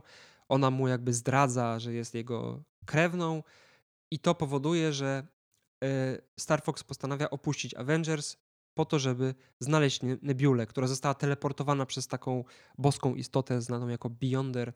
Chuj wie gdzie, więc Star Fox postanowił przeczesać wszechświat e, po to, żeby ją znaleźć i poznać różne odpowiedzi na temat e, swojego brata, który zrobił dużo złego. Mm, I przez pewien czas, tak w sumie przez resztę lat 80. Do, do lat 90., do połowy lat 90. Star Fox pojawiał się sporadycznie. W sumie nawet wcześniej chyba już pojawiał się sporadycznie w solowych występach, ale to jest postać, która nigdy nie miała swojego własnego komiksu. i on zawsze y, był jako, funkcjonował jako postać drugoplanowa, a nawet kiedy miał solowe przygody, to one się ukazywały w jakichś antologiach komiksowych. Y, I co ciekawe, w jednej z takich antologii, tak chyba akurat jeszcze jest z czasów przed Avengers, y, bo podzieliłem to, ten, ten dzisiejszy odcinek na takie etapy biografii Star Foxa, teraz przechodzimy do solowych przygód, które są rozstrzelone w czasie, one nie są chronologicznie ułożone. Ale okay. powiemy o nich osobno teraz, żeby później jakby nie gmatwać się w, w zawiłościach jego historii. I co ciekawe, w, jednych, w jednym właśnie z takich komiksów, gdzie y, pojawiły się powiedzmy solowe przygody y, Erosa, zadebiu- znaczy nie zadebiutował, ale wystąpił Pip the Troll, który też się pojawia w scenie po napisach. Bo mhm. Pip nie był za bardzo nigdy związany ze Star Foxem jakoś blisko, nie, nie byli ze sobą. Raczej był kompanem Adama Warlocka, w filmach wygląda na to, że będzie trochę inaczej. No już tak jakby ta sama jedna scena, przynajmniej ja tak to odebrałam, że ona ich przedstawiła jako takich ich kumpli. Ich kumpli, tak, no, kumpli. No bo oni podobne życia wiedli tak naprawdę. To właśnie tutaj w, tym, w, w, tym, w tych screenach, które teraz widzisz, yy, możesz zauważyć, że Pip też lubi sobie yy, spędzać czas z paniami różnymi. Ale jest paskudny, przepraszam, z ohydny. Piwerku z cygarem. No jest paskudny, to prawda. E, I w tym właśnie komiksie e, poznajemy genezę Pipa. W sensie on opowiada e, prostytutce kosmicznej, czy seksworkerce, bo chyba tak powinno się mówić, opowiada swoją historię niesamowitą, kiedy stał się z, z księcia swojego, swojej, swojej rasy kosmitów stał się takim jakby członkiem podgatunku tej rasy, który jest po prostu trolem. W sensie oni są trollami. Stał się trolem, bo pił z nimi przez całą noc i zmienił się w trola. No i ona, e, ta dziewczyna go wykorzystuje do tego, żeby, żeby ją ocalił z niewoli, bo jak się okazuje, została porwana i zmuszona do tej kosmicznej prostytucji. E, więc Pip, licząc na jej e, zapłatę cielesną, podejmuje się tego zadania. Mm, no ale na końcu wychodzi na jaw, że tak naprawdę całej sytuacji przygląda się Star Fox, który stwierdził, że nie będzie brudził sobie rąk, tylko wys wysłuży się pipem po to, żeby tą laskę uwolnił dla niego, bo on jakby ją zna i też chciał ją uwolnić, ale że się napatoczył pip, no to nie przeszkadzał mu w tym. Pip ją oswobodził i ona oczywiście zamiast z pipem y, poleciała w świat ze Star Foxem, który jakby, jak, jak rycerz na białym koniu ją niby uratował. Więc, y, no ale tych powiązań z Pipem jest jeszcze kilka na przestrzeni mm, jego historii. No i pojawiają się takie różne głupkowate y, kosmiczne historyjki. I to się dzieje, to się teraz dzieje przed czy po tym, jak on dołączył do Avengers? To tak naprawdę nie jest osadzone w czasie. To równie dobrze się może dziać setki lat wcześniej. To nie zostało nigdy sprecyzowane. Okay. To są po prostu takie luźne historie, które są uzupełnieniem postaci, która w jakiś tam sposób zdobyła już popularność, bo była członkiem Avengers, więc nie wiem, czy ludzie się domagali jego nowych przygód, czy po prostu y, twórcy stwierdzili, że skoro jest już bardziej znany niż kilka lat wcześniej, no to wypada jakby troszkę poszerzyć tą postać. No i to są takie głupkowate, takie humorystyczne, takie trochę science fiction, komediowe historie. Pamiętasz, jak Star Fox się przed... znaczy jak Pip przedstawia Star Foxa w filmie, że pokonał y, Black Rogera czy Dark Rogera z właśnie Mystery nie Planet? Właśnie nie pamiętam. Kompletnie. To jest, to, to, to, jest właśnie dla mnie problematyczne, bo ja pamiętam, że on coś tam o nim mówił. No nie tylko powiedział, że jest bratem Thanosa i że to Star Fox, czy tam tak, no że jest tam wspaniałym kosmicznym bohaterem. Między innymi pokonał Dark, Dark Rogera, czy tak, Dark Roger on się nazywał. I w jednym właśnie z tych komiksów y, pojawia się ten Dark Roger, więc on naprawdę jest postacią komiksową, której tak naprawdę wcale Star Fox nie pokonał. Po prostu był podczas walki y, z tym typem. Okay. No i kilkukrotnie pojawia się taka y, kosmiczna blondynka, która chyba w trzech, w trzech przygodach Star Foxa występuje. Y, no ale to, to są takie, wiesz, historyjki humorystyczne. Nie ma w tym nic jakby nie ma w tym nic interesującego. Nie jest tak naprawdę wcale poszerzenie historii y, Erosa, tylko takie no nie wiem, czy no, zapełnienie tych antologii jakąś historią niebanalnej postaci, no tam się niewiele dzieje. To są takie, takie pierdoły, o, rozrywkowe, typowo rozrywkowe. So, popatrzcie tak. sobie na Star Foxa, ale wiele, wiele to nie wniesie. Tak, takie, no tutaj się z jakąś dziewczyną spotka, tutaj się z kimś pobije w kosmosie, tutaj jakiś, jak, jakiś tam trik zastosuje i, i jest ogólnie taki lekki, lekka historyjka. No ale też są solowe przygody już po Avengers dziejące się, czyli poszukiwanie Nebuli. To jest między innymi Silver Surfer i tam jeszcze jakieś kilka innych chyba kosmicznych komiksów. Jest taka postać w y, komiksowym uniwersum Marvela jak Firelord i to jest jeden z heraldów Galactusa, tak jak Silver Surfer kiedyś był heraldem Galactusa. Ich zadaniem jest znalezienie planet, które będą odpowiednie dla Galactusa y, do konsumpcji, jakby do wyssania energii z tych planet. No i Firelord był chyba tuż po Silver Surferze albo jakoś tam y, zaraz później. I, i, I on pochodził z planety Zandar, znanej z filmów, która została zniszczona przez Nebulę o, a w filmach przez Thanosa. Postanowił y, Firelord dołączyć do Star Foxa w poszukiwaniach Nebuli po to, żeby się na niej zemścić. Y, więc Star Fox przez jakiś czas pojawiał się właśnie w towarzystwie Firelorda, przeżywał różne, różne historie. I co ciekawe, był, była taka historia dość dziwna, w której Firelord walczył z Silver Surferem, bo uważał go za wroga. I Silver Surferowi towarzyszyła taka kolejna heraldka Galactusa, która nazywała się Nowa. Y, I podczas walki y, Star Fox przyglądał się razem z Nową y, na Firelorda i Silver Surfera i przez tą bitwę Nowa uznała, że w sumie, bo ona kochała, niby kochała Silver Surfera, ale uznała, że Fire Lord jest fajniejszym kolesiem i wybrała jego i z nim odleciała. To faktycznie była wielka miłość. I to jest takie... Ja na początku odebrałem to tak, że e, jakby widziałem tutaj trochę sztuczkę Erosa, który zmanipulował jej emocje, jakby tak jak mówi jego imię, czyli Eros, sprawił, że ona się zakochała w Firelordzie po to, żeby nie dopuścić do walki. No ale okazało się, że nie. Chociaż później y, faktycznie takie moce też Eros posiada, czyli potrafi manipulować osobami tak, żeby one so, się w sobie zakochały. Więc jest mm. jakby faktycznie takim kosmicznym wcieleniem tego mitologicznego Erosa. Bo zresztą na początku tak to było tłumaczone. Na początku, zanim, yy, zanim się pojawiła ta opcja z Eternalsami, no to było sugerowane, że to jest jakby rzeczywista wersja yy, Erosa, Kronosa i Tytanów z mitologii greckiej. Tak jak masz Tora z, jako, wiesz, ko kosmitę mieszkającego na planecie, która, czy na jakimś tam planetoidzie, która się nazywa Asgard i że jakby od tego ludzie wzięli pomysł na stworzenie mitologii całej, no tutaj, nie, tutaj miało być niby podobnie. No ale to jest też koncept, który występuje w Eternals, no bo jakby Makari, Tina czy nie wiem, y, Zuras, no to, to też są w jakiś tam sposób przekształcone nazwy bogów greckich, więc mhm. no to jest podobna zasada i podejrzewam, że po prostu y, nie pamiętam już kto tych Avengers pisał w tym momencie, kiedy y, okazało się, że Eros jest Eternalem, ale jakby połączono fakty i zamiast rozdrabniać ten pomysł, połączono go w jeden, że jakby to jest wszystko w obrębie Eternals i dlatego tak to zostało zrobione. Nebula y, zostaje znaleziona przez Erosa i y, Eros wpadając na jej trop, przy okazji sprawiając, że zasypia z przyjemnym snem, tak ją obezwładnił. Okay. Właśnie to jest też fajne, że on jest super silny, jest takim typowym superbohaterem, który mógłbyś walczyć, ale on woli używać tej swojej mocy żeby... Przy, e, przyjemnością pokonywać wrogów. Nikomu się nie dzieje krzywda, tak naprawdę. I to, Boże, ale to jest fajne. Bardzo mi się... O Jezu, jeszcze bardziej mi się podoba ta postać. Ale odkrywa, że Nebula wpadła na trop takiego urządzenia, które nazywa się Infinity Union, które miało jej zapewnić y, boską moc i zapewniło w końcu i stała się naprawdę potężną postacią. Y, ale oczywiście do akcji wkroczyli Avengers.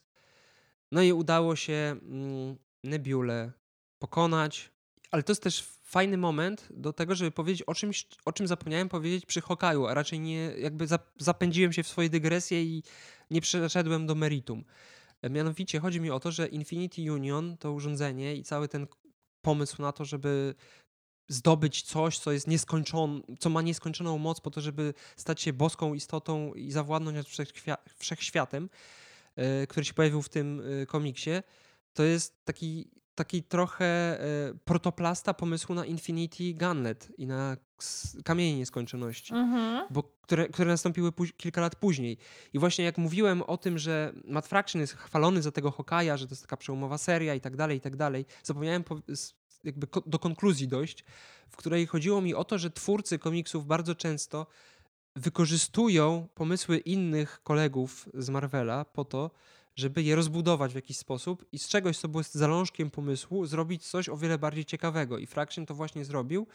E, moim zdaniem, nie wiem jak jest, nie czytałem wywiadów z nim na temat tej serii, którą pisał o Hokaju, ale tak jak mówiłem o, tych, o tej serii z lat 90., kiedy piesek, chłopiec, chłopiec piesek trafił do szpitala i był leczony, to ja w tym widzę, e, w sensie u Fractiona, Fractiona widzę później echo tej sytuacji e, w debiucie Lakiego i wniesieniu go do lekarza. Jakby mam wrażenie, że często się nie docenia twórców komiksów, którzy robią dogłębny research, tworząc kolejne przygody jakiejś postaci. Jakby sięgają wstecz do starych historii, często zapomnianych. I coś z tego ogóle, wyciągają. Tak, i coś z tego wyciągają, żeby to rozbudować w o wiele lepszy sposób. I tu jest jakby czarno na białym widać, że Nebula chce zdobyć tą samą, to, to, to samo praktycznie, co kilka lat później zdobył e, Thanos w komiksie Infinity Gunlet. Y, I teraz zrobimy lekki przeskok, bo teraz chronologicznie powinniśmy dojść do Infinity Gunnet właśnie, ale zrobimy przeskok, ponieważ, y, tak jak mówiłem, te solowe przygody chcę mieć z bani od razu i y, w pewnym momencie Silver Surfer trafia na Tytana i oznajmia, że Thanos, który miał być nieżywy, chyba jednak żyje, bo w jego grobowcu znaleziono szkielet, który nie do końca jest jego szkieletem. I Star Fox wszczyna śledztwo no i rzeczywiście okazuje się, że Thanos. A nie, przepraszam, to się dzieje tuż przed Infinity Gunnet. To jest taki prolog do Infinity Gunnet. I Thanos rzeczywiście żyje, e, zdobywa rękawice nieskończoności e, i Star Fox bierze w tym udział, ale teraz e, zrobimy szybki taki, przepraszam, tutaj się chaos wprowadzam. Zrobimy szybkie, szybki skok w przyszłość po Infinity Gunnet u Star Foxa w domu pojawił się taki kosmiczny superbohater, który był swego rodzaju zastępcą kapitana Marvela, bo też pełnił ważną rolę, jeżeli chodzi o pilnowanie kosmosu. Quasar się nazywa. Oczywiście Eros w otoczeniu lasek chwali się swoim y, domem i swoimi, swoimi drogocennymi jakimiś kurwa figurkami tańczących pań. Y, razem wyruszają na przygodę. Thanos bierze, Thanos, Eros bierze plecaczek, nie wiem czy widzisz to na screenie. O Boże. I wyruszają na przygodę, żeby odwiedzić Thanosa. Bo się okazuje, że Eros i Thanos mają taką tradycję, że w urodziny Thanosa spotykają się i sobie dają prezenty. Serio? I Eros bierze tą figurkę, którą wcześniej zachwycał y, Quasar i wręcza Thanosowi, a Thanos wręcza Erosowi e, Właśnie, medalik, który nie ukradł. zadałam bardzo istotnego pytania. No. E, jak wyglądały relacje Erosa z Thanosem? W sensie wiem z tego komiksu, który mi zleciłeś jako pracę domową, że on no, pomógł tak Avengersom pokonać Thanosa, bla bla bla bla bla bla bla. Ale jak wyglądały ich takie relacje po prostu no, braterskie? No w końcu byli braćmi. No, bo teraz jak mówisz, że dawali sobie prezenty, to chyba sugeruje, że jednak no, braci się nie traci. No to jest właśnie, po to, o tym mówię, żeby pokazać tą prywatną relację, bo to jest pierwszy moment w historii Erosa i Thanosa, kiedy jest pokazana jakaś bliższa relacja między rodzinna. Bo jakby nie, przez lata nie zgłębiano w ogóle przeszłości Thanosa. Nie było na jego temat wiadomo nic, do chyba roku 2004, kiedy powstał komiks, w którym można było prześledzić jego dzieciństwo i to, jak stał się zwyrodnialcem kosmicznym. Ale tutaj masz okazję zobaczyć małego Thanosa, Baby Thanos występuje. Więc masz okazję zobaczyć Baby Thanosa. Oh my god, ale paskudnik. Ale odpowiadając na twoje pytanie, relacje mieli w miarę ok do momentu, w którym Thanos nie okazał się skurwysynem, nie zabił własnej matki i nie stał się po prostu w dość młodym wieku prawdziwym yy, no, zbrodniarzem no, kosmicznym. No dobra, I nie uciekł matki, z domu. Zabicie matki to trochę rozumiem, że mogło nadszarpnąć ich relacje. Więc Eros nie przepadał za Thanosem, no ale mimo wszystko jakieś tam uczucia braterskie do niego miał. Kochany Eros. E, kolejny rozdział w jego historii to Infinity Gunnet, które, o, o, komiks, o którym wspominaliśmy w osobnym odcinku, więc nie będę tutaj w szczegóły wchodził. W każdym razie Thanos zdobywa rękawicę, wykorzystuje ją pstrykając, pozbywa się e, połowy ludzkości, ale Eros pełni tutaj rolę taką dość ważną, chociaż drugoplanową i w zasadzie nic nie robi. Tutaj właśnie jest pokazana, odpowiadając po raz kolejny Twoje pytanie o relację, jest pokazana ta relacja, bo Thanos tworzy taki ołtarz dla śmierci, który dryfuje sobie w kosmosie i porywa y, na ten ołtarz Erosa i Nebulę. Nebulę torturuje, robiąc z niej krwawą miazgę, a Erosowi Erosa pozbawia ust, żeby nie mógł wykorzystać swojej mocy. O nie! jeszcze a propos pstryknięcia, to czy w komiksach zniknęły mniej więcej te same postacie co w filmach, czy było coś takiego, Wiesz co, nie pamiętam film- jak to wyglądało. Czy Na pewno by, właśnie... brały udział inne postacie, na pewno brali też Znaczy, no, X-Men w tym udział. Tak, tego, się, tego to się akurat domyśliłam, tylko bardziej mi chodziło o to, że na przykład, nie wiem, w filmie Wanda wyparowała, a w komiksach Scarlet Witch normalnie tu sobie była, żyła. Chociaż pamiętam, Y, były, Chyba była akurat Scarlet bo Witch. były przecieki, że Wanda początkowo miała faktycznie nie wyparować i ona tam chyba w pierwotnej wersji scenariusza miała motyw z Rocketem. Coś, jakiś wątek z Rocketem, coś, coś takiego czytałam, ale że Hmm, ogólnie stwierdzili, że ze względów na stan psychiczny tej bohaterki, no to chyba lepiej będzie się jej pozbyć po prostu. Wiesz co, nie pamiętam kto dokładnie zniknął. Na pewno brał udział Spider-Man, na pewno Kapitan Ameryka, Thor. Yy, Wydaje mi się, że Herkulesa nie było, Hokaja chyba nie było, Black Knighta, dlatego też o nich nie, nie, o nich nie mówiliśmy, w sensie nie mówiliśmy o Infinity War w ich odcinkach. Nie pamiętam dokładnie. Ale jak chcesz, to później ci znajdę taki, taką, taką, jest taki screen w tym komiksie, znaczy jest taka strona w tym komiksie, e, na której widnieje tablica ze wszystkimi, którzy, którzy, którzy są chyba wtedy jeszcze uznani za zaginionych. E, To, to ci mogę to. No w każdym razie no, kończy się wszystko, jak wiadomo, dobrze. Thanos zostaje pokonany, Star Fox zyskuje e, usta i na długi czas znika tak naprawdę z komiksów Marvela i nie pojawia się praktycznie. No, gdzieś tam jakoś gościnnie gdzieś występuje, ale nie pełni żadnej ważnej roli.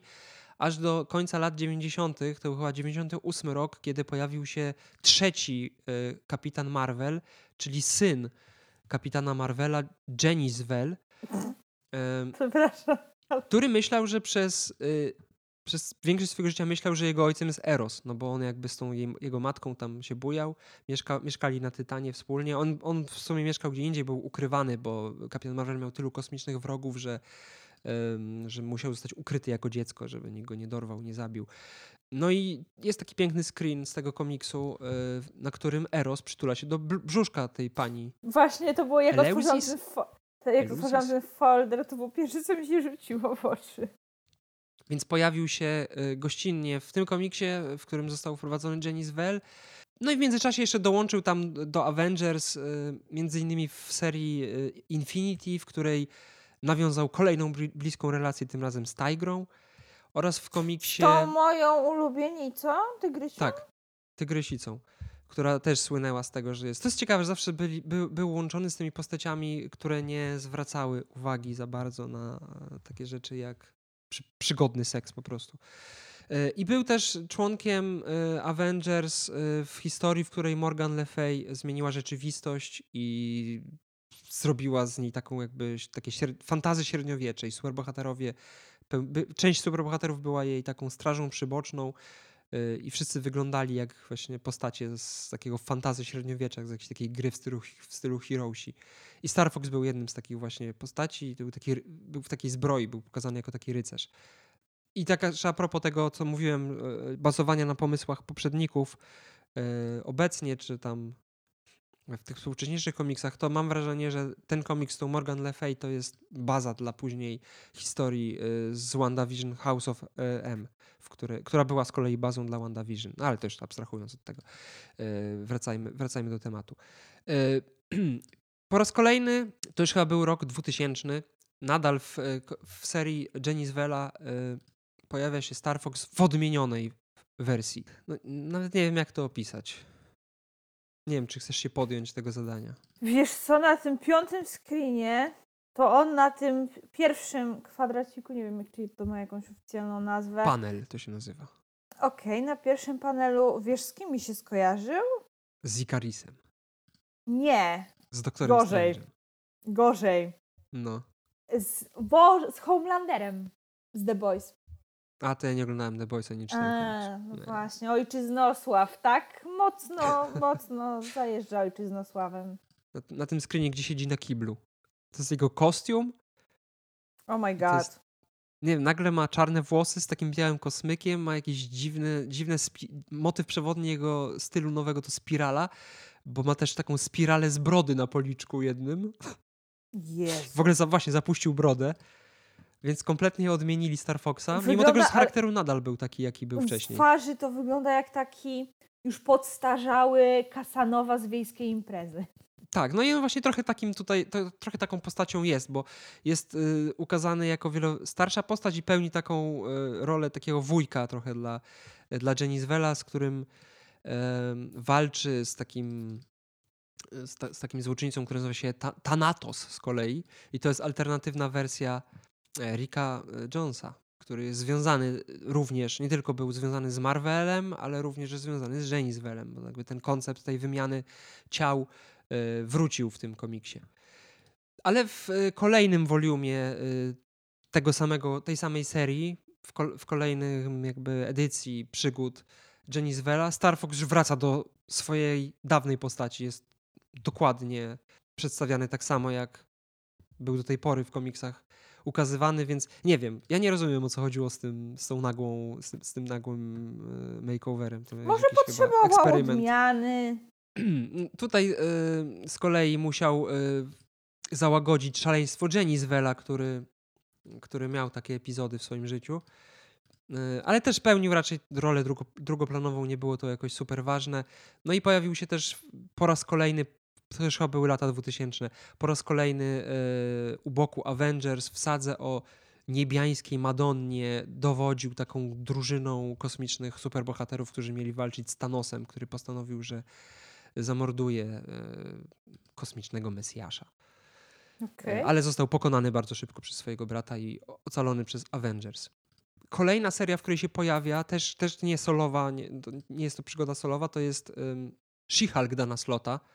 I czy, czy, czy to jest, czy tutaj będzie to, o czym ty mi mówiłeś w odcinku, jak omawialiśmy Eternals? Tak, tu będzie właśnie to.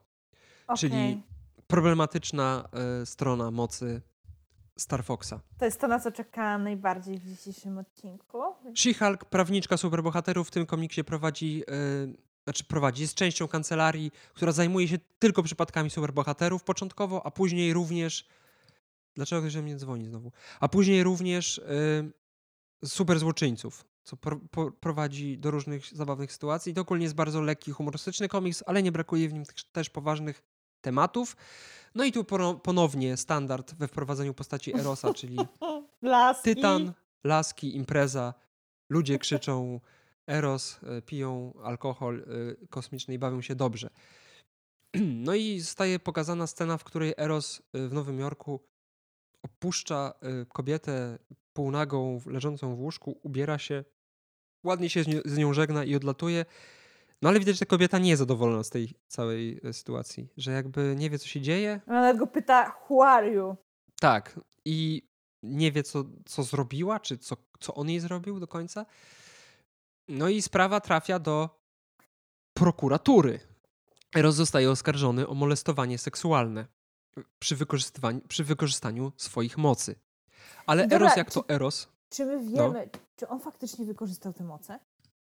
Yy, on był winny? I need to know. Chyba nie. Ale nie wiem, nie wiem, czy to. Właśnie ja mam problem trochę z tym komiksem, bo ja nie wiem, czy ja po prostu przeoczyłem ten moment, w którym go oczyszczają z zarzutów, czy twórcy przeoczyli, czy, czy, czy to zostało powiedziane wprost, ale wydaje mi się, że nie, że, że jakby chyba, chyba nie. E, w każdym razie e, dochodzi do wielu różnych zabawnych sytuacji, no bo Eros jak to Eros nie, za, do, nie, nie jest zadomowiony, mimo że przebywał na ziemi, nie, nie, zapozna, nie zapoznał się do końca z tym, jak się powinien zachowywać, więc on jest prostolinijnym chłopakiem i podczas y, sytuacji, w której na schodach sądu zostaje otoczony przez dziennikarzy, mówi coś, co osoba oskarżona o gwałt może powiedzieć najgorszego, czyli sama tego chciała. O ja pierdolę bo on jakby nie zdaje sobie sprawy, o co do końca chodzi. On nie rozumie całej sytuacji, nie? Jezu. Ja muszę, ja muszę, który to jest, jak się ten komiks nazywa, który to jest numer, ja go muszę całego przeczytać. Co jest? Który numerek screena? Trzeci. W, y, nie, ja, komiksu ogólnie. Ja A, komiksu. Komiks to ja ci po, po na, ja ci po odcinku powiem, y, to sobie przeczytasz. Okej, okay, bo... Numery konkretne, bo to się, to się rozłożyło na kilka numerów. To nie jest główny wątek historii ale widzę, że jednak pod, mimo że był oskarżony o gwałt, to pod budynkiem sądu jest pełno półnagich lasek z transparentami Wheel, Wheel of Eros, Free Star Fox. Tak, o, ma duży, dużą, duże grono fanek i podczas procesu y, prokurator, czy prokuratorka to chyba była, wzywa świadków. Tak się składa, że są kobiety, które miały z nim seks i mimo tego, że prokuratorce powiedziały, że tak, tak, były wykorzystane, jesteśmy świadkami, które potwierdzą y, wersję tej pani, która go oskarżyła, to się okazuje, że tak naprawdę one kłamały po to, żeby mieć możliwość popatrzenia na Erosa, ewentualnie powiedzenia y, do niego kilku miłych słów, albo umówienia się na kolejną randkę. Więc się okazuje, że Eros ma bardzo dużo y, miłośników, nie tylko płci y, żeńskiej, ale też męskiej, bo kolejnym świadkiem jest członek Hydry, który wiele lat wcześniej został jakby zmanipulowany tymi mocami Erosa po to, żeby podać jakiś tam kod do bomby czy do czegoś. Eros mu wtedy powiedział: oddaj się teraz w ręce policji i y, postępuj tylko jak porządny człowiek. No i się oddał w ręce policji i tu na screenie widzisz, że w celi siedzi, ma w celi plakaty z Erosem i nawet mówi sędziemu, że stał się bardzo popularny w więzieniu, co sugeruje, że chyba dochodziło do mm, stosunków różnych, co mu chyba nie przeszkadzało, bo podczas rozmowy z żoną prosi o to, żeby następnym razem przyniosła mu kostium Star Foxa, na co ona oburzona mówi, zobacz, czy się za niego przebierał? A on mówi, nie, ten kostium nie jest dla mnie. Oh my god. No więc tu jest taki, y, taki humor w tym komiksie. Y, w każdym razie, no, sprawa y, zaczyna Dosyć być podejrzana, że tak wiele osób jest. Dosyć Co? kontrowersyjny i specyficzny ten komiks, no bo z jednej strony to dotyczy tak poważnej kwestii, jak gwałt i dotyczy dokonany przez superbohatera i członka Avengers, a tutaj sobie też trochę bekę z tego kręcą. Tak nie do końca wiem, No tak, jest to, takie, jest to takie śliskie, ale sędzia postanawia, że na wszelki wypadek Eros będzie umieszczony daleko od sądu, w jakimś tam kontenerze pilnowanym przez strażników. Będą się łączyć zdalnie. Y, więc na sali rozpraw jest tylko taki ekranik, w, którym, w którym widać Erosa Ryjec, a Eros podczas procesu siedzi sobie w tej celi i gra, gra w Mario. Mario. Ma tak kompletnie wyjebane jaja.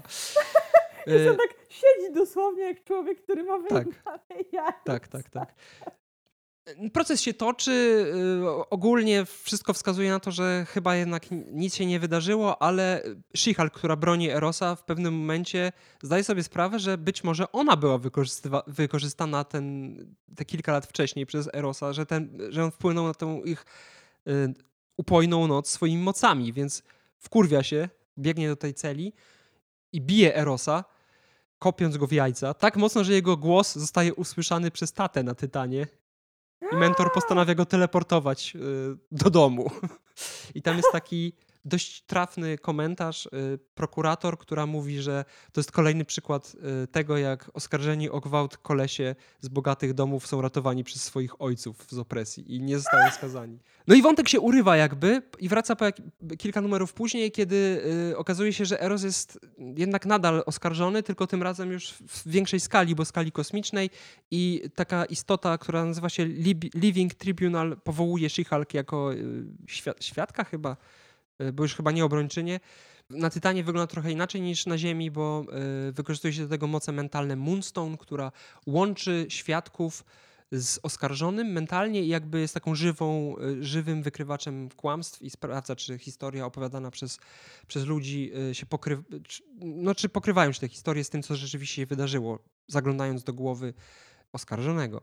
No i mentor oczywiście w samych superlatywach opowiada o swoim synu, że jest superbohaterem kosmicznym, który nie, nie, wielokrotnie ocalił wszechświat. Pojawia się też Pip, który działa trochę na niekorzyść y, Erosa, bo mówi, że tak, że bardzo dobrze go zna, nieraz imprezowali i uprawiali seks z laskami z, z różnymi, z, z, różnych ras, y, pili se y, i było fajnie. No i też na świadka jest powołana mm, She-Hulk. I podczas tej mentalnej rozmowy ona się go pyta, czy wykorzystał te moce podczas tego ich romansu. No i on powiedział, że wykorzystał, ale nie daje mu dojść do słowa y, She-Hulk, bo, się, bo znowu wpada w furię. Już no, ma go bić, kiedy nagle pojawia się Thanos który też chce y, jakby tłumaczyć, Ale... że z jego bratem, mimo wszystko chce wziąć udział w procesie, żeby go wybronić. Ale tak naprawdę to jest jego chytry plan, żeby go pogrążyć, bo opowiada o tym, że jak byli mali, to sobie hasali beztrosko po Tytanie z jakimś kosmicznym pieskiem i w pewnym momencie Thanos przez przypadek pieska zabił i był bardzo smutny. Ale Eros wykorzystał swoje moce, żeby Thanos się nie smucił i wytłumaczył mu, że śmierć jest naturalną częścią życia i Thanos wtedy pokochał śmierć, przez to stał się tym wielkim złoczyńcą.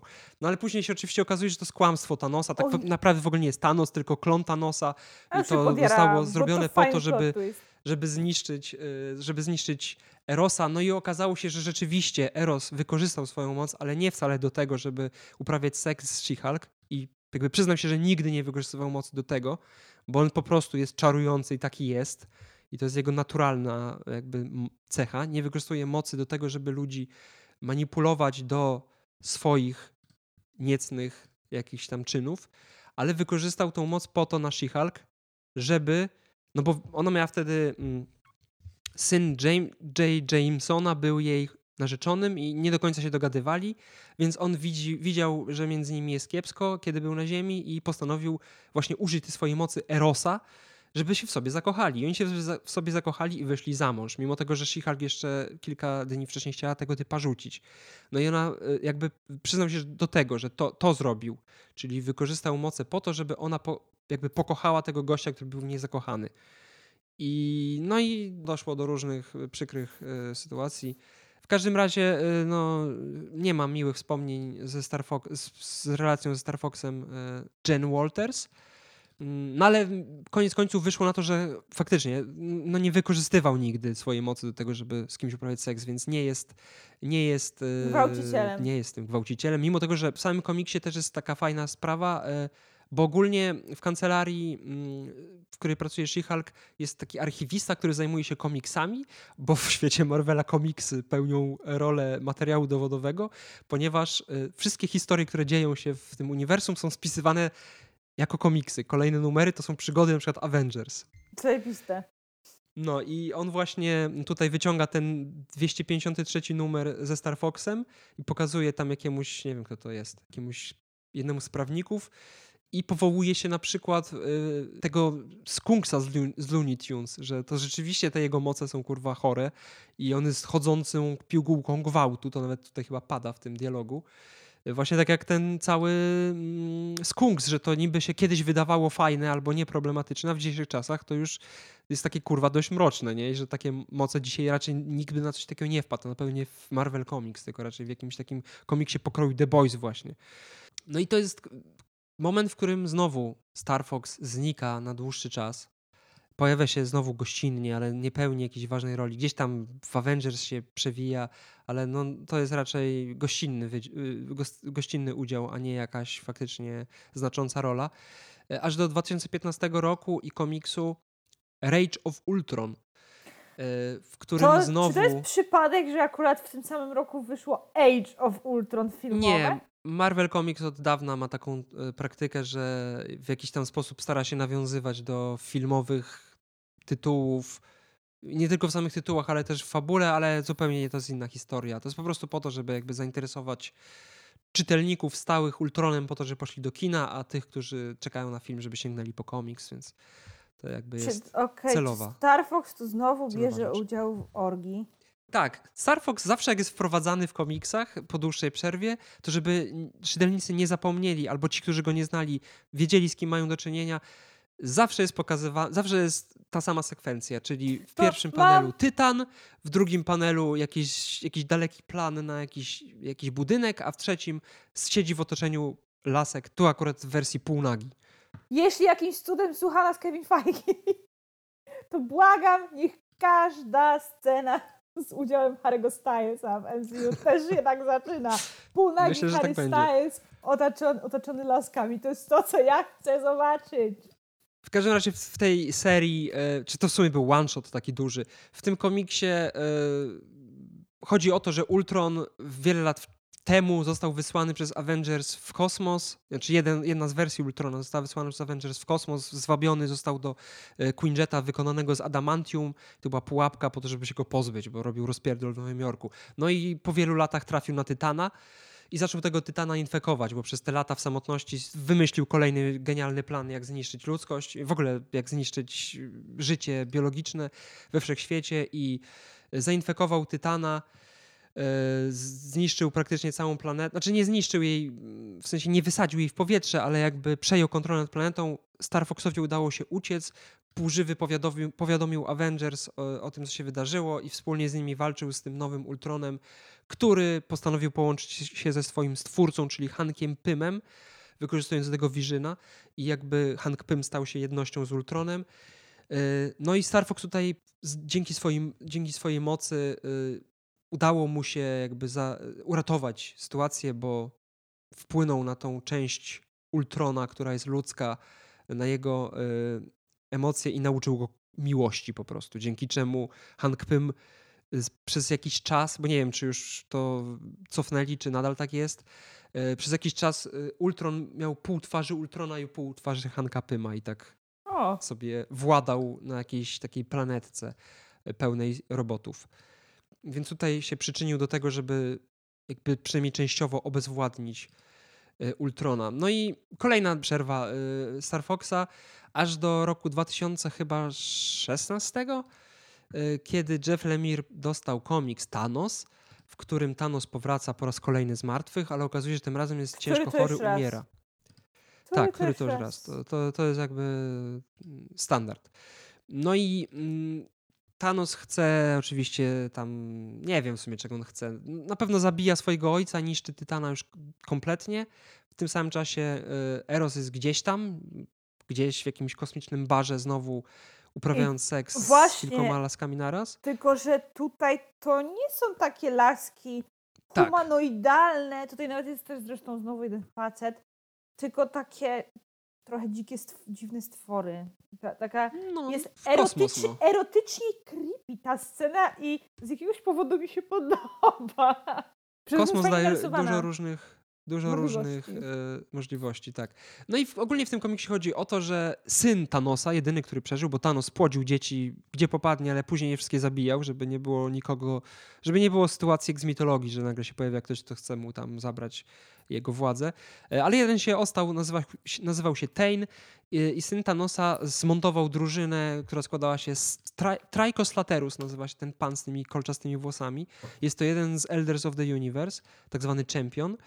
E, który miał z kolei znaleźć Star Foxa, e, a oni we dwójkę z kolei mieli znaleźć Nebulę i mieli e, po to połączyć siły, żeby odnaleźć Thanosa i go pokonać raz na zawsze, jako tego umierającego starego dziada, który w ogóle zmienił się w kosmicznego Menela, ile zażygany leżał pod jakimś kocykiem w ruinach planety, na której się ukrył przed całym wszechświatem, który chciał go dopaść. I co ciekawe, w tym komiksie też się pojawia mm, Pip the Troll, więc jakby jest mimo wszystko jakieś powiązanie między Star Foxem a Pipem, chociaż nie jest ono jakieś tak, tak silne jak między Pipem a Warlockiem. No i jest taka sytuacja trochę z takiego heist movie, no bo tam oni e, postanawiają e, wyk wykraść coś, co według Tejna pozwoli mu pokonać Thanosa raz na zawsze. No i e, infiltrują statek, który należy do Teraxa, też jednego z byłych heroldów Galactusa na którym znajduje się jajo Phoenix, czyli tej mocy, która opętała Jean Grey swego czasu. I, I, wychodzi na jaw, że Tain tak naprawdę wykorzystał tą trójkę po to, żeby zdobyć jajo Phoenix i samemu mieć nieograniczoną władzę i zwojować wszechświat, więc odwraca się sytuacja. Nebula, Trajko i Star Fox szukają Thanosa, odnajdują go i pomagają mu zrobić wszystko, żeby Tejna pokonać, no bo wychodzą z założenia, że wolą wybrać Thanosa, który mimo wszystko, mimo tego, że jest tym szalonym tytanem, jakoś racjonalnie jest się w stanie zachowywać, był w, y, przez pewien czas nawet po stronie dobra stał, niż młodego, narwanego pajaca, który chce po prostu udowodnić coś swojemu ojcu i rozpierdolić cały, cały świat. No i tam jest taka smutna sytuacja, w której mimo tego, że Star Fox Thanosowi pomaga, to Thanos po odzyskaniu, po pokonaniu syna i po odzyskaniu swojej siły i swojego zdrowia y, traktuje go y, wiązką promieni, poturbowując solidnie swojego brata. Ała, okropnie to wygląda. No i ostatni występ Thanosa, e, Thanosa, Erosa, to jest rok 2019. Teraz może być mały spoiler alert, bo będziemy mówić o fragmencie komiksu, który w grudniu chyba wychodzi w Polsce nakładem Egmontu, ale trudno. E, to się dzieje po takim wydarzeniu, w którym Gamora zabiła Thanosa e, i jest podejrzenie, że Thanos e, przeniósł swoją świadomość do kogoś, do jakiejś potężnej postaci. bo Star Fox znajduje w jego zwłokach taki dysk, nośnik informacji, na których jest ostatnia wola Thanosa, który w sumie to oznajmia właśnie, że on wcale nie zginął, mimo tego, że jego ciało zostało pozbawione głowy. Mm, no i Star Fox zwołuje wszystkie najpotężniejsze istoty superbohaterów kosmicznych i po, postanawia stworzyć drużynę, która y, zrobi obławę na osobę, która jego zdaniem jest tym Thanosem, czyli na Gamorę, bo według je, niego y, to Gamora jest naj, jakby najbardziej sensowną osobą, którą Thanos chciałby przejąć. I to jest y, Eros w nowym kostiumie, całym czarnym, ze złotym lisem na klacie. Więc kolejny, kolejny, kolejna metamorfoza. I to jest w ogóle komiks Strażnicy Galaktyki, że, że, bo chyba o tym nie wspomniałem. No ale to spotkanie przerywają e, słudzy Thanosa, czyli y, Black no właśnie Order, rozpoz... znani z e, Właśnie rozpoznałam. E, doprowadzają do wybuchu, który to jest chyba jakiś, nie wiem, czarna dziura, jakaś bomba cza z czarną dziurą, coś w tym stylu, co powoduje, że, ta, że ta, to zgromadzenie zostaje jakby no, rozdzielone to dosłownie. Zostaje, jedna część zostaje wessana, a druga część ucieka e, i tworzy now, nowy, nową drużynę Strażnicy Galaktyki. No i Star Fox jest takim tutaj taką szarą eminencją trochę, która z, z kulis dyryguje tymi osobami, które chcą y, zabić Gamorę. E, I okazuje się, że w trakcie tej wybuchu tej bomby stracił połowę twarzy, więc wygląda trochę jak Two-Face z Batmana. Hmm. Więc stracił, ten swój, y, stracił swój wygląd przystojniaczka. No i ogólnie mm, jedna grupa chce zabić Gamorę, a druga grupa, czyli Strażnicy Galaktyki Nowi, y, chcą tej śmierci uniknąć, w sensie uratować ją.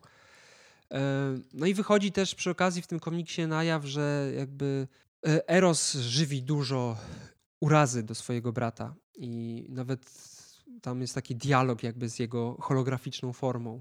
I jakby zostaje zdradzone, że wszyscy, przez to, że Thanos był tym szalonym tytanem, to wszyscy skupiali się na Thanosie zawsze. Wszyscy, wiesz, szanowali, mimo tego, że się bali albo gardzili Thanosem, to jednak mimo wszystko go w jakiś sposób się bali. Y, a Eros zawsze był postrzegany jako mały tytan, jako ten zabawowy brat, który całe życie spędza właśnie na orgiach i na imprezach a nikt nie traktuje go przez to poważnie. I on jakby tutaj cała ta krucjata przeciwko Thanosowi była wymierzona z takich bardzo prywatnych pobudek, że po prostu Eros chciał pozbyć się Thanosa raz na zawsze po to, żeby już przestali traktować go jako tego gorszego brata. Żeby wyjść z jego cienia. Brata. Tak, żeby wyjść z jego cienia. Trochę, trochę Kloki z Torem. Trochę tak. Y, I tutaj dochodzi do plot twistu, bo okazuje się, że mm. wcale Gamora, jak już Gamora się znajduje i, i, i stwierdza, że dołączy do Strażników Galaktyki po to, żeby y, tego Thanosa, żeby tego Erosa powstrzymać, okazuje się, że tak naprawdę Thanos wszedł w ciało Erosa. Tak naprawdę Eros y, nie, zdają, nie zdawał sobie sprawy z tego, że przez ten cały czas świadomość Thanosa siedziała w Erosie i Gamora postanawia zabić po prostu Star Foxa. What? Tak. Więc Star Fox w tym momencie w komiksach nie żyje i to jest jego ostatni jak dotąd występ, ale podejrzewam, że za chwilę wróci i być może to będzie moment dzięki Eternals, w którym dostanie w końcu po latach swoją solową serię.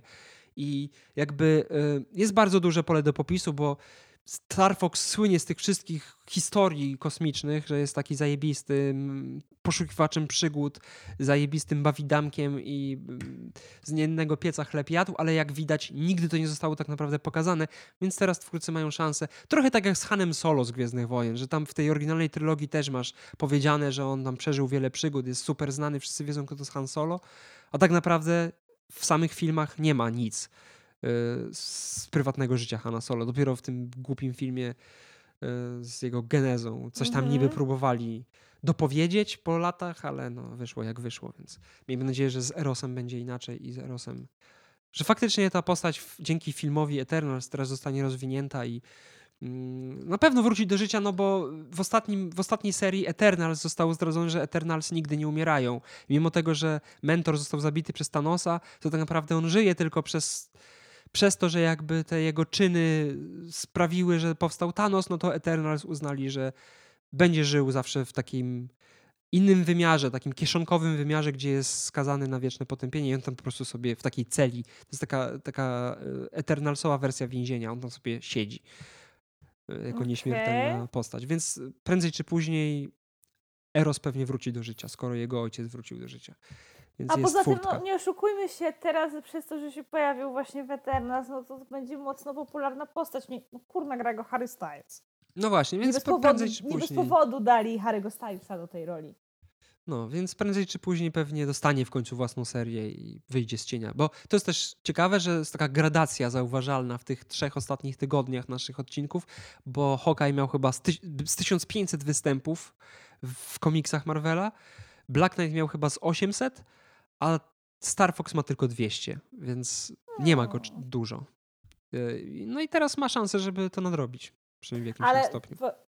on ilość nadrobił jakością, bo mimo mojej wielkiej sympatii do Black Knighta, to jednak Star Fox jest, przynajmniej mi się wydaje, o wiele fajniejszą i ciekawszą postacią. jest ciekawszą postacią, a poza tym nie było takich dziwnych e, skrętów, jakieś e, nieoczywiste e, w teorii, a głupkowate w praktyce strony i on tak naprawdę taki jaki został, tak jak został stworzony, taki jest do tej pory.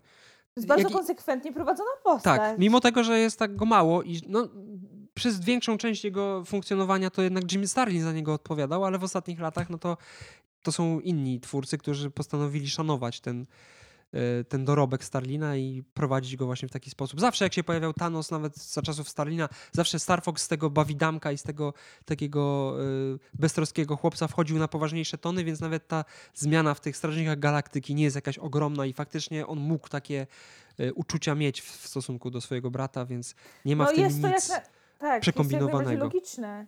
I to w sumie nawet moim zdaniem właśnie dobrze, że coś takiego wprowadzili, bo to ma sens po prostu.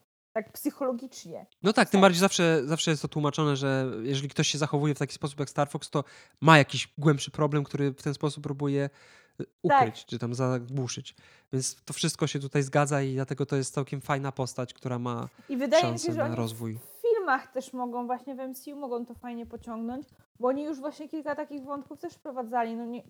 Star-Lord tym swoim wiecznym gadaniem, krzyczeniem, tańczeniem, no nadrabiał to, że z przygłupem, mamami i daddy issues i tak dalej, i tak, Tak. dalej. Loki, no Loki to w ogóle tutaj jest idealny przykład. Tony Stark tak samo. No, Tony to chyba w ogóle jest taki najbardziej, no taki najbardziej ludzki przykład tego, więc to fajnie, fajnie by, było- fajnie by było, gdyby w filmach to liznęli, tylko no też nie teraz od razu, tak? Na razie niech nam pokażą takiego bawidamka cha- charyzmatycznego i czarującego Star Foxa z styku uroczego kolesia czy chodzącej pigu- pigułki gwałtu. No właśnie, ciekawe, czy, czy pociągną ten wątek. Mam nadzieję, że tak, bo to jest naprawdę ciekawy wątek. Zwłaszcza, że wprowadzają She-Hulk przecież. Fajnie było, jakby w sumie w jej serialu pojawił się Star Fox. Oczywiście po jakimś czasie, bo pewnie pierwszy sezon nie będzie skupiony na takich pierdołach, tylko podejrzewam, że jednak będzie jakaś głębsza historia. No ale fajnie, jakby to A ja bym się się, wiesz co, ja bym się wcale nie zdziwiła, gdyby w jednym, gdyby w jednym z końcowych odcinków jednak dali właśnie taki smaczek. No jedna ze spraw, o prowadzę taką ciekawą sprawę, o gwałt chodzi, dziękujemy, Harry Styles. To było Nie wiem, fajne. nie wiem, czy PG, PG-13 nie, nie będzie problematyczne w tej A kwestii. Przecież oni nie muszą nam pokazać tego gwałtu. No nie, no wiem, no ale nie wiem, czy w no. ogóle takie rzeczy się pojawiają w e, produkcjach, które głównie oglądają dzieci. Znaczy, no może nie głównie, ale są jakby w zamierzeniu stworzone po to, żeby oglądały je dzieci. No nie wiem, no zobaczymy. No. Na razie Star Foxa było bardzo malutko, więc trudno powiedzieć, w którą No, to stronę nawet pójdzie. sumie mało powiedziane, że bardzo malutko. Malutko to było, nie wiem, Dana Whitmana w Eternalsach miał 3 minuty czasu ekranowego, a tutaj ile jest? 15 sekund. No ale jakby nawet widzisz, y, w tych 15 sekundach y, esencja Star Foxa została zawarta, więc wróży to Ja dobrze na powiem ci- przyszłość. Ja już po przeczytaniu tego komiksu pracy domowej już miałam takie przekonanie, a teraz mam jeszcze większe. Harry Styles naprawdę jest idealnym, idealnym castingiem. Cieszy Jest- mnie to w takim razie. Tak, świetnie dobrany do tej roli. Ach, bo właśnie on jest taki czarujący, no nie oszukujmy się, nie bez powodu miliony lasek na całym świecie do niego wzdychają, ale właśnie jest przy tym taki, taki uroczy i ma taką, to tak, przynajmniej ono, ja odnoszę takie wrażenie, tak, trochę takiej niewi- niewinności w sobie i to fajnie pasuje do tego To prawda. Foxa, Pasuje, pasuje. a kontrastuje z jego mocami. Mm, I to jest też fajne właśnie w tej postaci, że mógłby wykorzystywać je do złych cel, celów, a tego nie robi. Tak, bo tak samo w sumie podobnie jest, podobnie jest z druigiem, chociaż druig jak, no niby tak jakby wyko, jak wykorzystuje te swoje moce, no to to jest trochę niemoralne, ale z drugiej strony my wiemy, że on to robi z dobrych pobudek.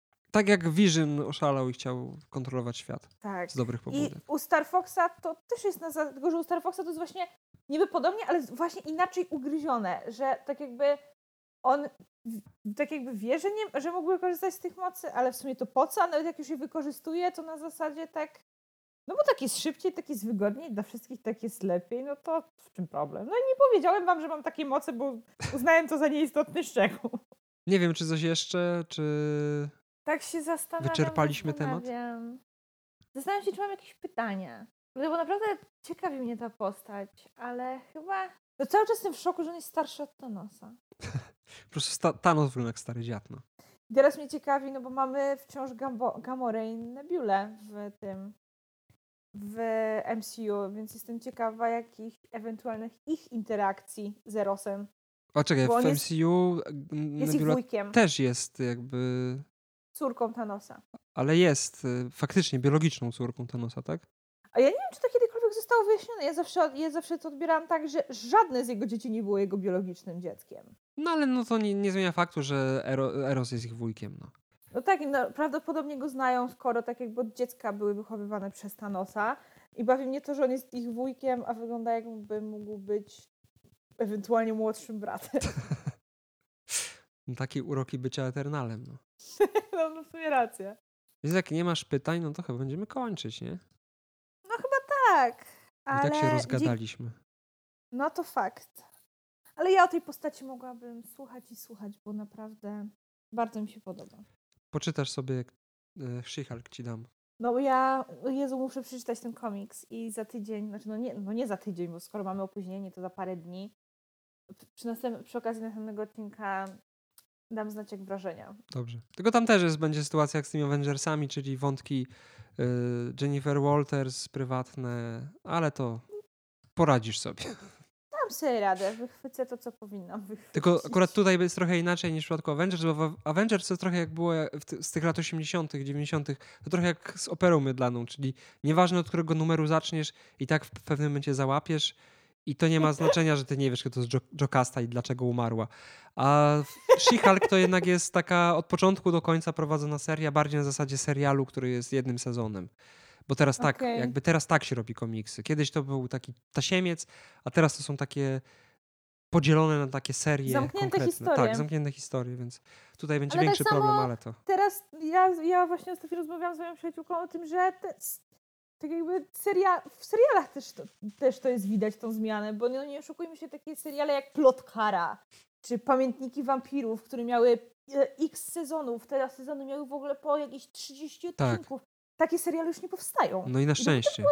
I to też było na zasadzie, że ten serial sobie tak leciał i on tak, ile będziecie nam dawać hajsu i nie zdejmiecie nas z anteny, to sobie to będzie leciało. A teraz, no nawet już jak skupiając się na serialach stricte młodzieżowych, no to jednak są takie seriale, które są właśnie w, miarę zamkniętą całością. W sensie, okej, mo- jak Netflix sobie zamówi następny sezon, no to powstanie następny sezon, ale każdy sezon po prostu opowiada określoną opowieść.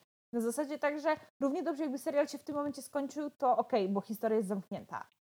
Więc no to No tak jest i- przejrzyściej po prostu, łatwiej. Tak, i te łatwiej wejść do po- tego. no max 13 odcinków. No ja nie wiem, czy jakikolwiek serial poza The Walking Dead chyba teraz ma więcej niż 10, 10 czy 13 odcinków. Mnie to bardzo cieszy, bo zawsze w serialach najbardziej wkurwiało mnie to, że trzeba poświęcić mu kilkanaście godzin albo kilkadziesiąt. Tak. A nie chce najgorzej po jak, najgorzej jak chcesz sięgnąć po serial, który już, o, no już od jakiegoś czasu leci. Na przykład no, mnie bardzo kusi Dexter, bo to tematyka, którą bardzo lubię, ale ja bym nie przybrnęła przez 8 sezonów nigdy w życiu. No ja chciałem sobie zrobić rewatch przed tym, przed tym niby nowym sezonem, ale stwierdziłem, że szkoda mi życia. Tak samo z Soprano chciałem sobie obejrzeć przed filmem, ale Znaczy, też ja nie, no Soprano- nie, za, za dużo, Ja za dużo. Soprano to kiedyś obejrzę, no bo tak wstyd się trochę przyznać, że tego nie oglądałam, bo to jednak jest klasyka, tak samo miasteczka Twin Peaks nie oglądałam. Naprawdę? W ogóle wstyd. Koniecznie Tak, to muszę jest zrobić. Okej, no ja oglądałam chyba tam pierwszy sezon, ale niewiele z niego pamiętam i tak dalej, bo Zazdroszczę za w takim razie. Skupiałam. O, to fajnie, to tym bardziej mnie zachęciłeś do nadrobienia tego. No, ale ja Ile dałbym, patrzę... by zapomnieć, cytując klasyka, fabułę A widzisz, Twin Peaks i obejrzeć to jeszcze raz. A nie zapomniał. No to co, będziemy się chyba żegnać, nie? No, będziemy się żegnać. Do usłyszonka wkrótce. Tak, łapcie nas w mediach społecznościowych. Dokładnie. Dzielcie się naszym podcastem ze znajomymi, żeby mogli posłuchać tych wspaniałości, które tutaj mówimy. Dokładnie, nawet jeżeli wasi znajomi nie są stricte fanami Marvela, to tutaj na przykład do fanek Harry'ego Stylesa można uderzyć. A? Chcesz wiedzieć, kogo Harry Styles gra w Marvelu, to posłuchaj. Fajny podcast, ładnie tłumaczą. Hmm? Dam na miniaturkę e, odcinka zdjęcia Harry'ego Stylesa. Tak. Myślę, że to będzie dobry chwyt marketingowy. Nie, dam, dam, dam kadr z komiksu. Konsekwencja przede wszystkim. No dobra, to żegnamy się. Do usłyszenia za tydzień. I uważajcie na siebie, nie bądźcie chorzy jak my. Dokładnie. Buziaczki, papa. Pa, pa. Na koniec powinienem jeszcze zakaszleć. O, udało się.